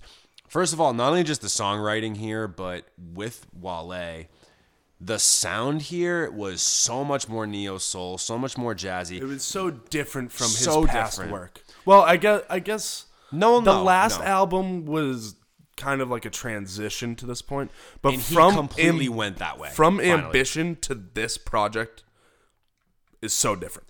like this was more reminiscent of The Gifted, Still sonically. very different. Like if But you this is very different. if you, You go it. back and listen to the Gifted, you don't feel this album. Like you don't No, you don't see this coming. The, for me, the, the whole album here, I feel like it sounds like it could be played live with like a live band at a speakeasy. Mm-hmm. Minus the black track, I think all of them would sound amazing with live instrumentation, which leads me to believe that I think a lot of this sounds like it probably was recorded with live instrumentation, especially with a song like Debbie. Like I know that's Pano, I know that's one of your highlights here, and that like could you not feel like you could go to a speakeasy and have a live band behind Wale and Wale be just going crazy on the on the stage, going back and forth, just jamming with Debbie. Oh no, Like, I'm, I'm literally, I- I'm, I'm picturing like some guy with like the big stand-up bass, and the the drummer is holding the stick sideways in like the traditional jazz style while he's playing. Like you could go down to like Nashville or New Orleans and see like a, a live band Exactly. playing this. I just I I- want I, I want to say something to all listeners here. Um, if you turn on Debbie and it doesn't make you feel like you want to dance, at me a Tulipano 15 and we can we can fight up with our words. I completely agree. Like, there's no song here that makes you want to dance, maybe more than than Debbie. Minus you like feel my- it in your you just get rid of bones. the dusty dusty, like he says. if it doesn't make you want to dance, at me. It is by far one of the best dance songs that are like groovy tracks that Wale has ever done. Debbie's Debbie's up there for for song song of the album contention for sure. I I, I thought even just like again like I want to go back to something that YBN did really well was the use of vocal samples and and Wale does again he's another propo- proponent of another artist using vocal samples to their benefit and really amplifying the whole instrumental and the feel of these songs. I mean, when you go to a song like I'm just gonna jump to a song like her, uh, excuse me, "Love," "Her Fault" Knew that with was coming. Bryson Tiller. First of all, probably my favorite song here. It's up there. One of Bryson Tiller's best guest features I've heard in a while, and I just love how the piano and the deep bass with the vocal blend, like the mastering of it all, it just fits so nicely, dude. And it sounds so good with with Bryson singing, and also the way Wale kind of flows over. He's like L O V E da da da, na, na, na, na, na, like just the way that he like the runs of his flow patterns on this song are brilliant. Me. Yeah, it is, it is great work. Well, and, and even with the way the vocal samples used, I'm pretty sure throughout the song you never actually hear that like female vocal sample say any word. It isn't. It, it's literally just like some weird like run that she does, and they just loop that and sample that, and I love that. I because it goes back to what you had said before, Mike. Of you're using your vocals more as an instrument than like to deliver lyrics and i really really like when artists like use that because i think a lot of hooks a lot of songs have very lazy vocal melodies because they're not thinking of it as an instrument they're thinking of it as like a lyric delivery tool. So when you're using a vocal sample like that there is no lyric. You're literally just thinking of the melody of it and how it fits in the song and i think that alone melody like that's what takes this album to a whole different level. Every single song here has such a catchy melody. Not only does it have melody, it his lyrics in it, like they, like you feel like so like he's known like J Cole went at him because He's because so poetic. well, well so, so he's poetic. poetic. but like he was very talented off ambition and like he got lost in depression and he got lost in his feelings and stuff like that and like it took J Cole shitting on him in a song to take him out and like he even like went back and was like I needed that like in a song to J Cole like I needed you to say that cuz like you're right and he makes you feel it like you can get through whatever it is like he's in depression he's lost and he's trying to get it out this way One of his recent interviews, he actually talks about how important that moment you're talking about with J. Cole was for him, and like how actually him and J. Cole are like very close friends. Because in and that Cole is one of those people that uh, he does it not out of malice, but it's all out of love with for Wale. Like that's why he pushed Wale so hard. need to see that. and was so critical. Yeah, he talks about it. I can't remember where it was. I, I actually it. think I have the interview up here. I, I can't remember who it was with, but anyway. Um, He, he really, uh, to me, man, Wale. I I think Cody, something you went. I want to go back to something you said real quick about melody. This is his most melodic album to date, and I don't think it's even, not even close. close. Mm-hmm. The only song on here that doesn't have a straight like isn't just you when you like m- like melodic. You don't think of melody is "Routine" with Rick Ross and Meek Mill, but what a banger! When those Well- three get together, isn't it just electric like mm-hmm. electricity? The three of them, It's just it's unbelievable. The, the only thing I saw that song and I saw their names together and I was like, I want it, but I don't want it because you can't top ambition. Because that song was so good. Routine's close. It's No, not it's not- ambition, but it's it's, not Ambition. It's close though. My God, routine is a banger. it's a good song. Oh man, There, there's a bunch of good songs on this album, but I do think there's a few misses on this album. There's a couple versus misses. like where like There's a couple where misses. somebody like YBN was just solid from front to back. I I feel there's a couple songs where like I like I hear them and I kind of want to skip them on this album. There's one song here that I will say that I think he tried to pull out of like the Drake wheelhouse, and I just don't think it quite worked enough. Was um, "Love and Loyalty" with like that dance hall reggae sounding. See, I don't feel. hate that song. Li- no, I don't hate it either. I think live it would play well. I just Got a don't. great first line. I just, I just don't think that. I want 100% from a pretty woman.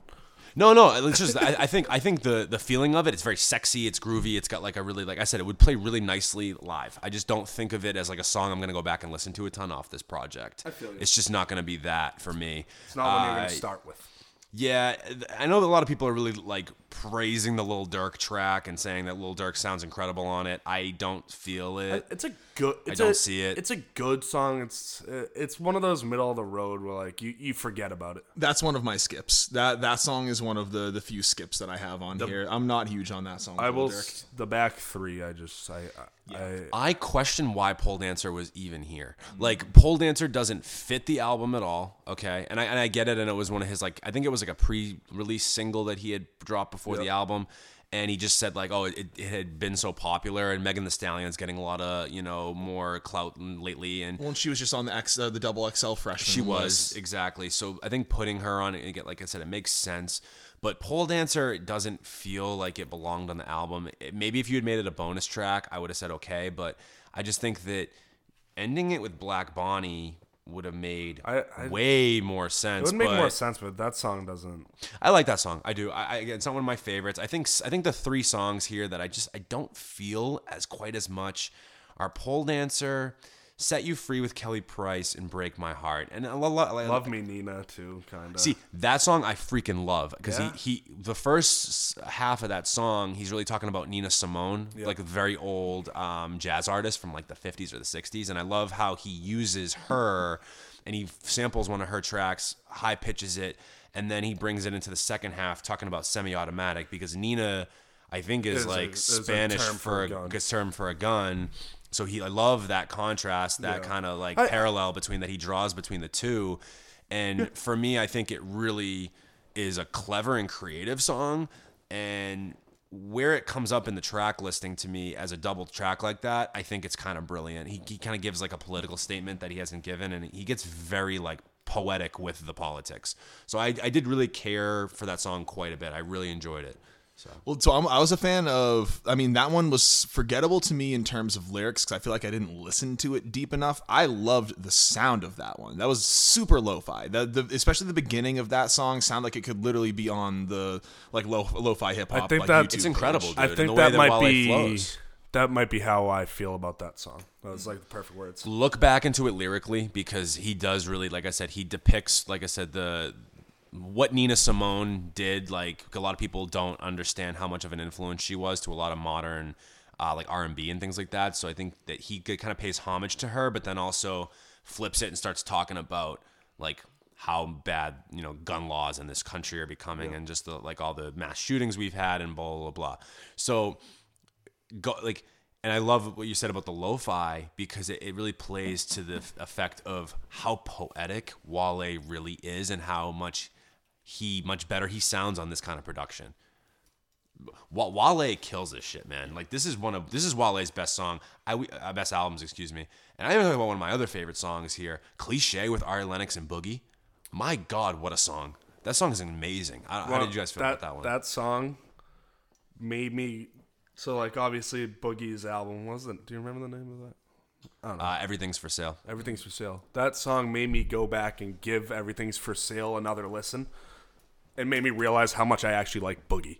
Because like I listened to F- Everything's for Sale a few. you. What with my pen? yep. I listened to Everything's for Sale like before, and I was like, all right, it's good. Now, then after that song, I listened to it again. I was like, oh, oh God. Well, his his raspy vocals like paired so nicely with like that light piano, Yeah. like percussion instrumental. I thought it just like fit perfectly. And then Ari Lennox just coming in with her chorus just fits so nicely. Like, and again, it sounded cliche, Yeah. no pun intended, but she doesn't make it sound cliche. It's very it's very nicely done. It's very smart and technically sound. I I love that track, and and I think the three of them a very um, unexpected pairing between the three of them to get on a, a song. I wouldn't have expected Wale and Boogie to have.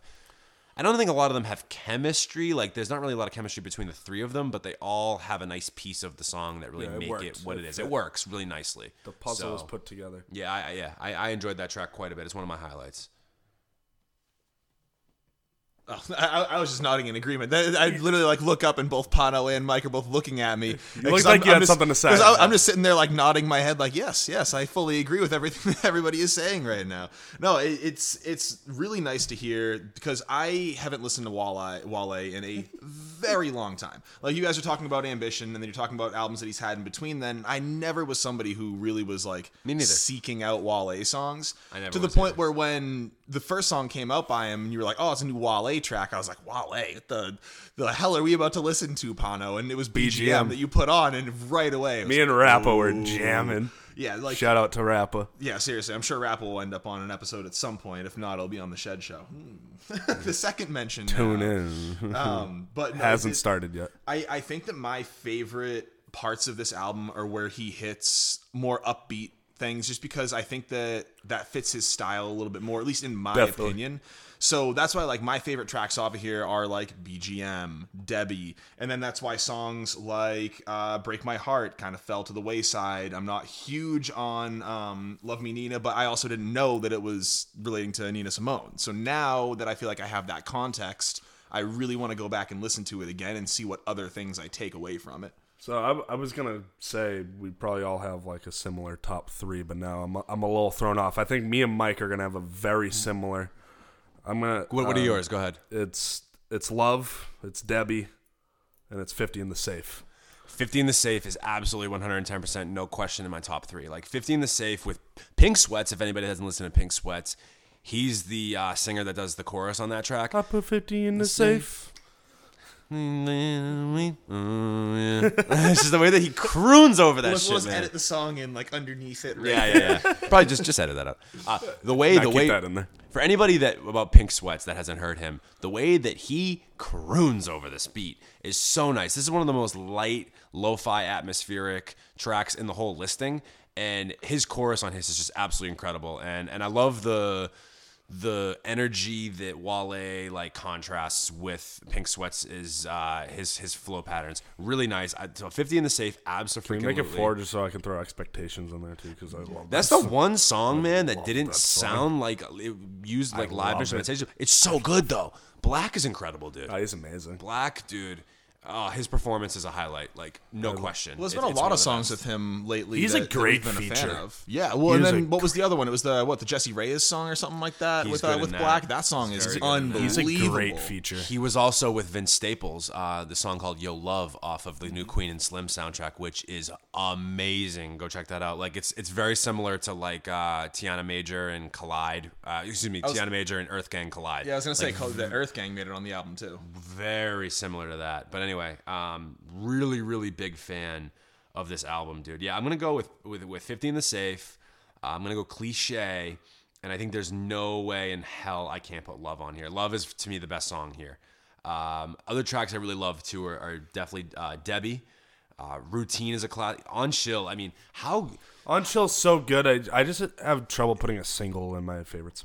yeah, but also too like how consistent is Jeremih with a lot of his his He's features. great, another great, another great hook, him and 6LACK hook artist, and And this is what I will say about both albums that we talked about tonight with YBN and also with uh, with Wale is the features definitely heightened both of these albums and heightened the quality. I Without big names like Drake and J. Cole and I agree, I think I that- mean, he had Rick Ross and Meek, but Yes, but I think that they did a really nice job of, like you said, choosing the right features. But also, I can't sit here and say, and this is, I don't want to say this is a crutch for this album, but the features definitely help Wale here. If this was all Wale, I don't know if I would have loved this album as much as I do. I think the features really, really like help him out here. Well, I mean, if we look at the track list, there's only what three songs Without that, any that don't have any features. features. Uh, BGM, uh, Love Me Nina, and Debbie.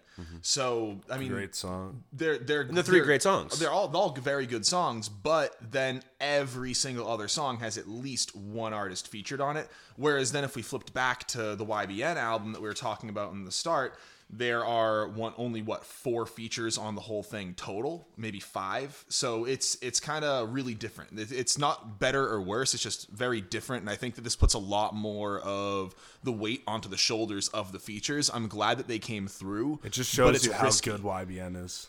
That's oh, true. Oh yeah, that's oh, yeah, true. absolutely. Keep going, And- Cody. Yeah, yeah, yeah. Mm-hmm. But uh, I was just saying the last thing I was going to say is it's just very risky. I think I think when you have this many features on an album, you run the risk of them either stealing the show from you because you just have less airtime or you have awful features and then it ruins your album. So I, I feel like it's kind of really riding a very, very narrow edge. And luckily, Wale was able to do it. All of his features came with heat. There was no features here that I thought her. I mean, aside from Megan Thee Stallion at the end, but it wasn't necessarily her feature that made me not really like the song as much. It just kind of was the song itself. And so none of the features well. overshadowed him. Yes. And I, I think that they all really played well off of each other. Like Wale didn't let himself get overshadowed. Uh, and then at the same time, all of his features didn't treat it like it was just a random phone it in feature. Well, he was smart. A lot of them were hooks. We're talking about a guy like Bryson Tiller. We're talking about Jeremih. We're talking about 6LACK and Ari Lennox. They were all hook features. The only really other rap feature he had, other than uh, Megan Thee Stallion, was uh, was Boogie, and even Lil Durk, who's a rapper, Durk did the chorus. So, for me, Wale, I think, understood that he. To be honest with you, believe it or not, Debbie might be one of the best hooks on this album, which is ironic because. That's my favorite song on the album. Yeah, yeah, yeah. Cody, I mean- what, what were your top three? Did Yeah, you did you say? Oh, say three? I didn't say my top three yet. I mean, I said two of them. So we already said BGM and Debbie. I'm actually throwing Love and Loyalty in there too. So I No feel way. I, yes, yes. I so I, I feel like it's I all just just that same vibe. from a Pretty I feel like that that vibe on those three songs that he hit. It's literally just like the head nod. Yeah. that's all that it is. Like those three songs are just a full on head nod vibe, and I think that's why I like it I so think much. Sumi Like, that's my gets- favorite thing. Sumi gets kind of overshadowed because it's like the first song. Lyrically, maybe the best song It's, here. it's a really good song. Yeah, I, I, yeah. I think the hook kind of misses it a little bit. well, this it- Kelly it's- Kelly Price singer. I Yeah. don't really know her that very well. But like the Well, she was on Sue Me another and song too. she was on. Set You Free. She was on Set You Free. Yeah. But I mean, overall, You know. I loved I loved one of his uh, lines right off the gate from Sue Me is uh, like I'm a glutton for women. I shouldn't yearn for, but shouldn't be tempted. But baby, I like to hurt. Like very interesting to see that like admitting that almost like he is self uh, he like self um, is his behavior is self destructive. Yeah. In, in its own right, and that also like he, but he also understands that like he's old enough now to understand that if there's a problem in something and I'm on that side of it too, like it, I, I am just as much of the problem as like the other person is Yeah. too. So like, and, and he's, he's basically just saying like, for all my mistakes in my life, whatever, fuck, sue me. Like, who cares? You know what I'm saying? So like, I, I think lyrically, like he comes out swinging with that song. He lands it, and then he just therefore like gives us songs that you can just like. like I, I keep going back to the whole point of I would love to hear this whole thing live with a live band behind him. I think that screw screw DJ So and screw all that stuff. And it's so mad he's not coming back. so mad. Oh, like my head is in my hands now. So the story behind this is like Pano and I and like Mike and Mike as well because you've joined us in a bunch of these Oh, yeah. shows now. Oh, yeah. We have all been on a very very strong concert kick lately. We've been going to a ton of shows, basically Small, as many. big, no matter what, we just we want to go see live music and just Exactly. see how it f- makes you feel because you get that different vibe when you're there Mm-hmm. in person. Well, and, and you can, and also it really shows you how much of it was to do with the production and how much of it was to do with the artist. Like, if an artist is kind of shitty, but then in post production they're using a lot of editing tricks to kind of get these songs together, it's going to be blatantly obvious when you go to a live show. They're going to be rapping along to a backing track of themselves. They're going to be just trying to hype the crowd up the whole time, and they're not really going to be doing much. A lot of yelling, not much dynamics. So when you go to a show and someone is actually like controlling their voice, you can tell they're not just rapping over a track of themselves already rapping. It, it really sets them apart. But so we've been buying a ton of tickets lately.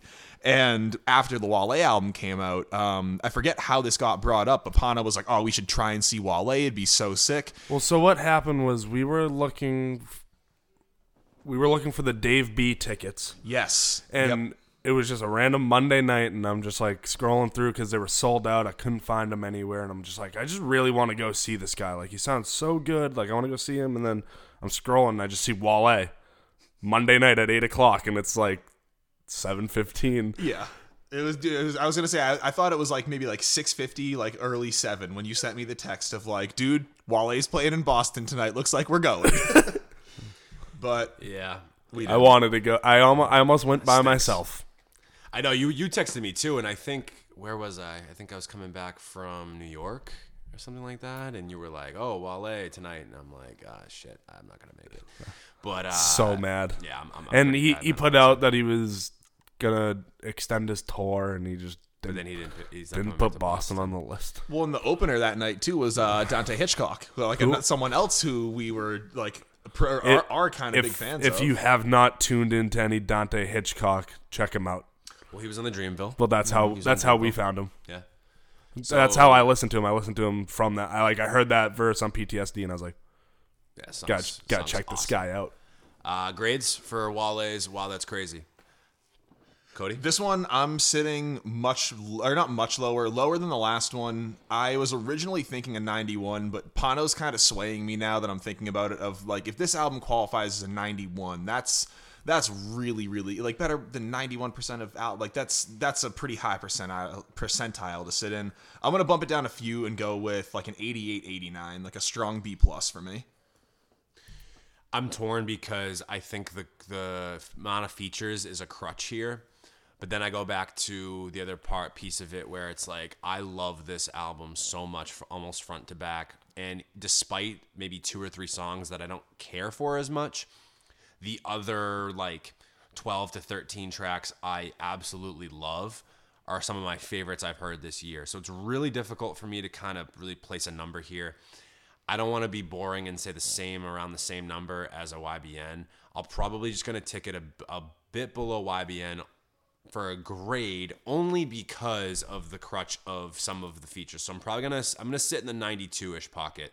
However, I have the I, I reserve the right and do not get pissed at me or not get or don't give me shit when Wale's Wow That's Crazy is higher than the Lost Boy on my on my albums of the year list because of the replayability and the likability I have for the album. As an album, I think sequencing wise, uh, like narrative, the whole bit, uh, it being truly what YBN wanted it to be, I think as an album, YBN gets the nod for a better a better album. But for enjoyability, Songs. I'm just gonna put it out there that I liked. I think I think overall I do like Wale's. Wow, that's crazy a little bit more. But I'm gonna give it a 92. But I, and I will say this, like I said, I do expect Wow That's Crazy to be higher than Lost Boy on my list. Wow, that's crazy.